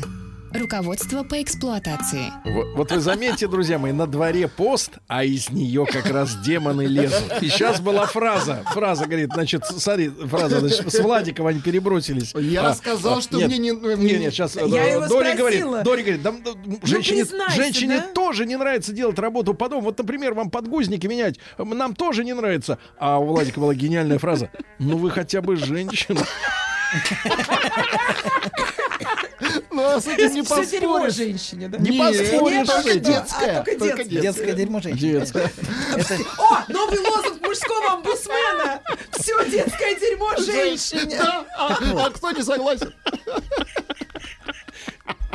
Прошу изъясняться мы Профессор, интеллигентно. извините. Мы ему программу уже в Думу придумали. Да, на секундочку. Давайте так, как улички. Как улички. Ну какой Я же говорила, он любит у вас там, извините меня, залежи. Как улички. Да, да. давайте продолжим хоть что-то попытаемся сказать сегодня. Про феминизм. Да, про феминизм мы хотели, да, мы хотели, мы хотели договорить. А, на самом деле феминизм является в некотором смысле парадоксальным образом напоминанием мужчине о его мужской роли. Потому есть что ничто, знак такой. ничто уже Билборд. больше... Да, то есть то, с чем они борются, в общем-то не существует уже давно. Уже убито. Да, и то, оно существует лишь в дискурсе феминисток. То, с чем они борются, в каком-то смысле и напоминает мужчине о, О том, каком-то его, было. о каком-то его мужском достоинстве. Вот. Поэтому вот эта вся борьба против власти мужчин, а, которой уже давно нету. Уже фактически, ну, как минимум, почти век уже нету, нету той власти, о которой, с которой э, суфражистки современные или радикальные феминистки вот, борются. То есть они фактически в неявной форме напоминают мужчине, так же, как истеричка фактически создает господина. То есть истеричка в какой-то форме сохраняет знания о том, каким мужчина должен быть. Даже хотя бы в форме борьбы с этим. Понимаете? Она напоминает мужчине в неявной форме о его мужском, как бы, о его мужском достоинстве. Мгм. Об, об идеальном образе, да? О, о том, о том мужчине, да, она напоминает мужчине, знаете, как, например, в Библии э, при Опять сотворении- вы за нашу ну, книгу подожди, взялись. за нашу общую. В Библии, знаете, в Библии при сотворении, а, при сотворении мужчины Господь говорит, а, создам ему э, помощь, э, э, на, на иврите это звучит как Эзра Кенегдуй. Помощь против него. Да как же может Подождите, быть-то так? вот? секунду. Книга-то на старославянском. Нет, нет, нет. Она, она- на- на- я вас расстрою, к сожалению. Она, Эзра, Эзра Кенегдой. Что это значит? Помощь против него. То есть грамматически это очень странное выражение. И есть, ком- и, э, есть комментарии. Один из комментариев мне очень понравился, что если мужчина удостоится, она будет ему Эзра. А, в смысле, если он будет Помощь. соответствовать, да, помощь. А если он будет не, не соответствовать, она будет Кенегдой против него. И в некотором смысле вот это существование феминисток и существование а, таких истерических женщин, которые устраивают сцены, они в каком-то смысле напоминают мужчине, что он не соответствует что он не удостоился. Мгм. Вот. И, может быть, нам стоит прислушаться к этому феминистическому И что дискурсу. делать? Дернуть Неужели? рычаг? Прислушаемся. Стоп-кран дернем? Послушаем. Послушаем о том, о чем кричат эти женщины. Мгм. Ну, надо фильм снимать О точно. каком- О чем кричат женщины? Кричат о Вот. чем? И, кстати говоря, все-таки, мне кажется, мужчина должен Дергать выходить. или нет? Есть, есть как бы наслаждение достойные мужчины, Да. есть наслаждение не очень. Вот наслаждение от, от, от, э, от, от От мужчины не очень достойно, От бабского вопля в Так. студии, в которой втягивается мужчина, Так. это не очень достойные формы наслаждения Ты для чего? мужчины. Нет, нет, я, Я просто за говорю. тебя бился. Я, я, я тоже. Я говорю, что мужчина иногда должен замолчать. Пожалуй, это единственное, что он может сделать для сохранения Нет, своего я мужского, понимаю, что для сохранения бабью, своего мужского лучше бы мы достоинства. вообще все вымерли, это все понятно. Вот. Конечно. И именно наш... Только карточку, чтобы оставил, и пин-код. Нет, не так, Карточку не и так пин-код. говорите. Карточку! То есть вы сейчас взяли, вот про меня сказали вот этот вопль, я так понимаю? Нет, нет, не про вас. То есть, не на про вас. Не дай бог. А можно я сейчас Не вот дай бог. скажу Не вам, что мы сидим два одинаково образованных человека, а кто-то тоже... образов- И вы мне просто называете меня бабским воплем, а я Не не, могу вас, все, что вы вас, говорите, да не сказать, что это вас. бред. Гордо говори, да вас. Да нет, Да вас. А кого? То есть я вот это слушаю, что вы говорите, а вы просто называете мою речь эмоционально как-то непонятно. Вопль? Вопль, да. Вопль. Ну, я так не При том, сказал. что мы одинаково образованы, А при чем тут это? Давайте жизни. корочками мериться. Давайте Но корочками. вы почему-то Вот можете это так про меня почему мужчина позволяет себе такое высказывание? Почему? Вот он уже, же да. одинаков со мной, говорит она. Да. Он равен мне. С какой стати он позволяет себе Называть такого рода замечания? То есть только когда женщина чувствует себя ничтожеством, она позволяет мужчине быть главным, так? А если она образованная, а то нафига нам эти образованные, если они так себя ведут? Она, значит, равна, и поэтому ты молчи, урод, она мне говорит. Ты понимаешь? Слушайте, в, в обществе, вот, в котором вот ваше мнение, да, мне, наверное, дочку свою можно в институт не отдавать. Не надо. Не надо ей лишнего. Нет, техникум и все. Да, и работать. техникум и все. И работать. Роботы, роботы приходят. Потому что что, реально, зачем- вот ей придется это выслушивать, и она будет думать, господи, я же столько училась. Я вот слушаю всю эту А вот чему училась-то? Чему Ну, училась? Вот где вас книжки испортили? читала, еще что-то. А мне писать. просто приходит вам мужика, говорит, а Смотрите. что у тебя за Нет, я Смотрите. ладно, хорошо, я был ленинградцем. Но есть- вы нормальная русская. Сергей, ну что вас там, куда вас понесло в МГУ? Зачем вам туда надо было? Чего вы поехали? Сергей, тихо. Где? Какой номер автобуса? Ленинградца завели. Сергей, Кто вел автобус? Давайте его привлечем а к уголовной ответственности. Тихо. Одно- последняя, последняя мысль. Времени осталось на минуту. Знаете, есть очень, очень хорошая мысль, а, которая тоже приведена в той же самой книге. Так, Вот. опять в И оригинале. даны им уши, чтобы Дайте. не слышать. Вот я, пожалуй, на этом закончу. Так, так смотрите, какая история-то идет. Действительно, у мужиков, это даже было исследование, смотри, в прошлом году, что когда женщина говорит больше, по-моему, там 40 секунд или что-то, одна и та же фраза вот идет 40 секунд, мужик а, адаптируется не слушать смысл. Включается блокировка. Да, так она начинает орать, ты что меня не слушаешь, тварь? Да. Но есть, Ты понимаешь, она смотрите, хочет пропихнуть эту мысль есть ему в канал. определенная форма наслаждения от использования, от использования речи. И женщина к нему прибегает. Поэтому женщины так много говорят. Это То самом есть ей деле, нравится, что ли, разговаривать? в некотором смысле нам всем нравится инструмент, разговаривать. конечно. Но А что ей нравится? Физически? Вот Что шебуршится Да что ж что-то? И такое? а? Смотрите, когда ребенок, когда ребенок входит в речь, он испытывает огромное наслаждение, если вы присмотритесь к использованию, к использованию означающих, к использованию языка.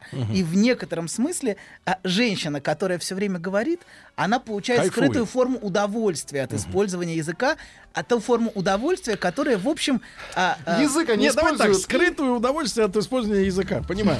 Значит, профессор, спасибо большое. Профессор, большое спасибо. Ольга, нехорошо. Не спасибо. Нехорошо, нехорошо. Все, до завтра, товарищи.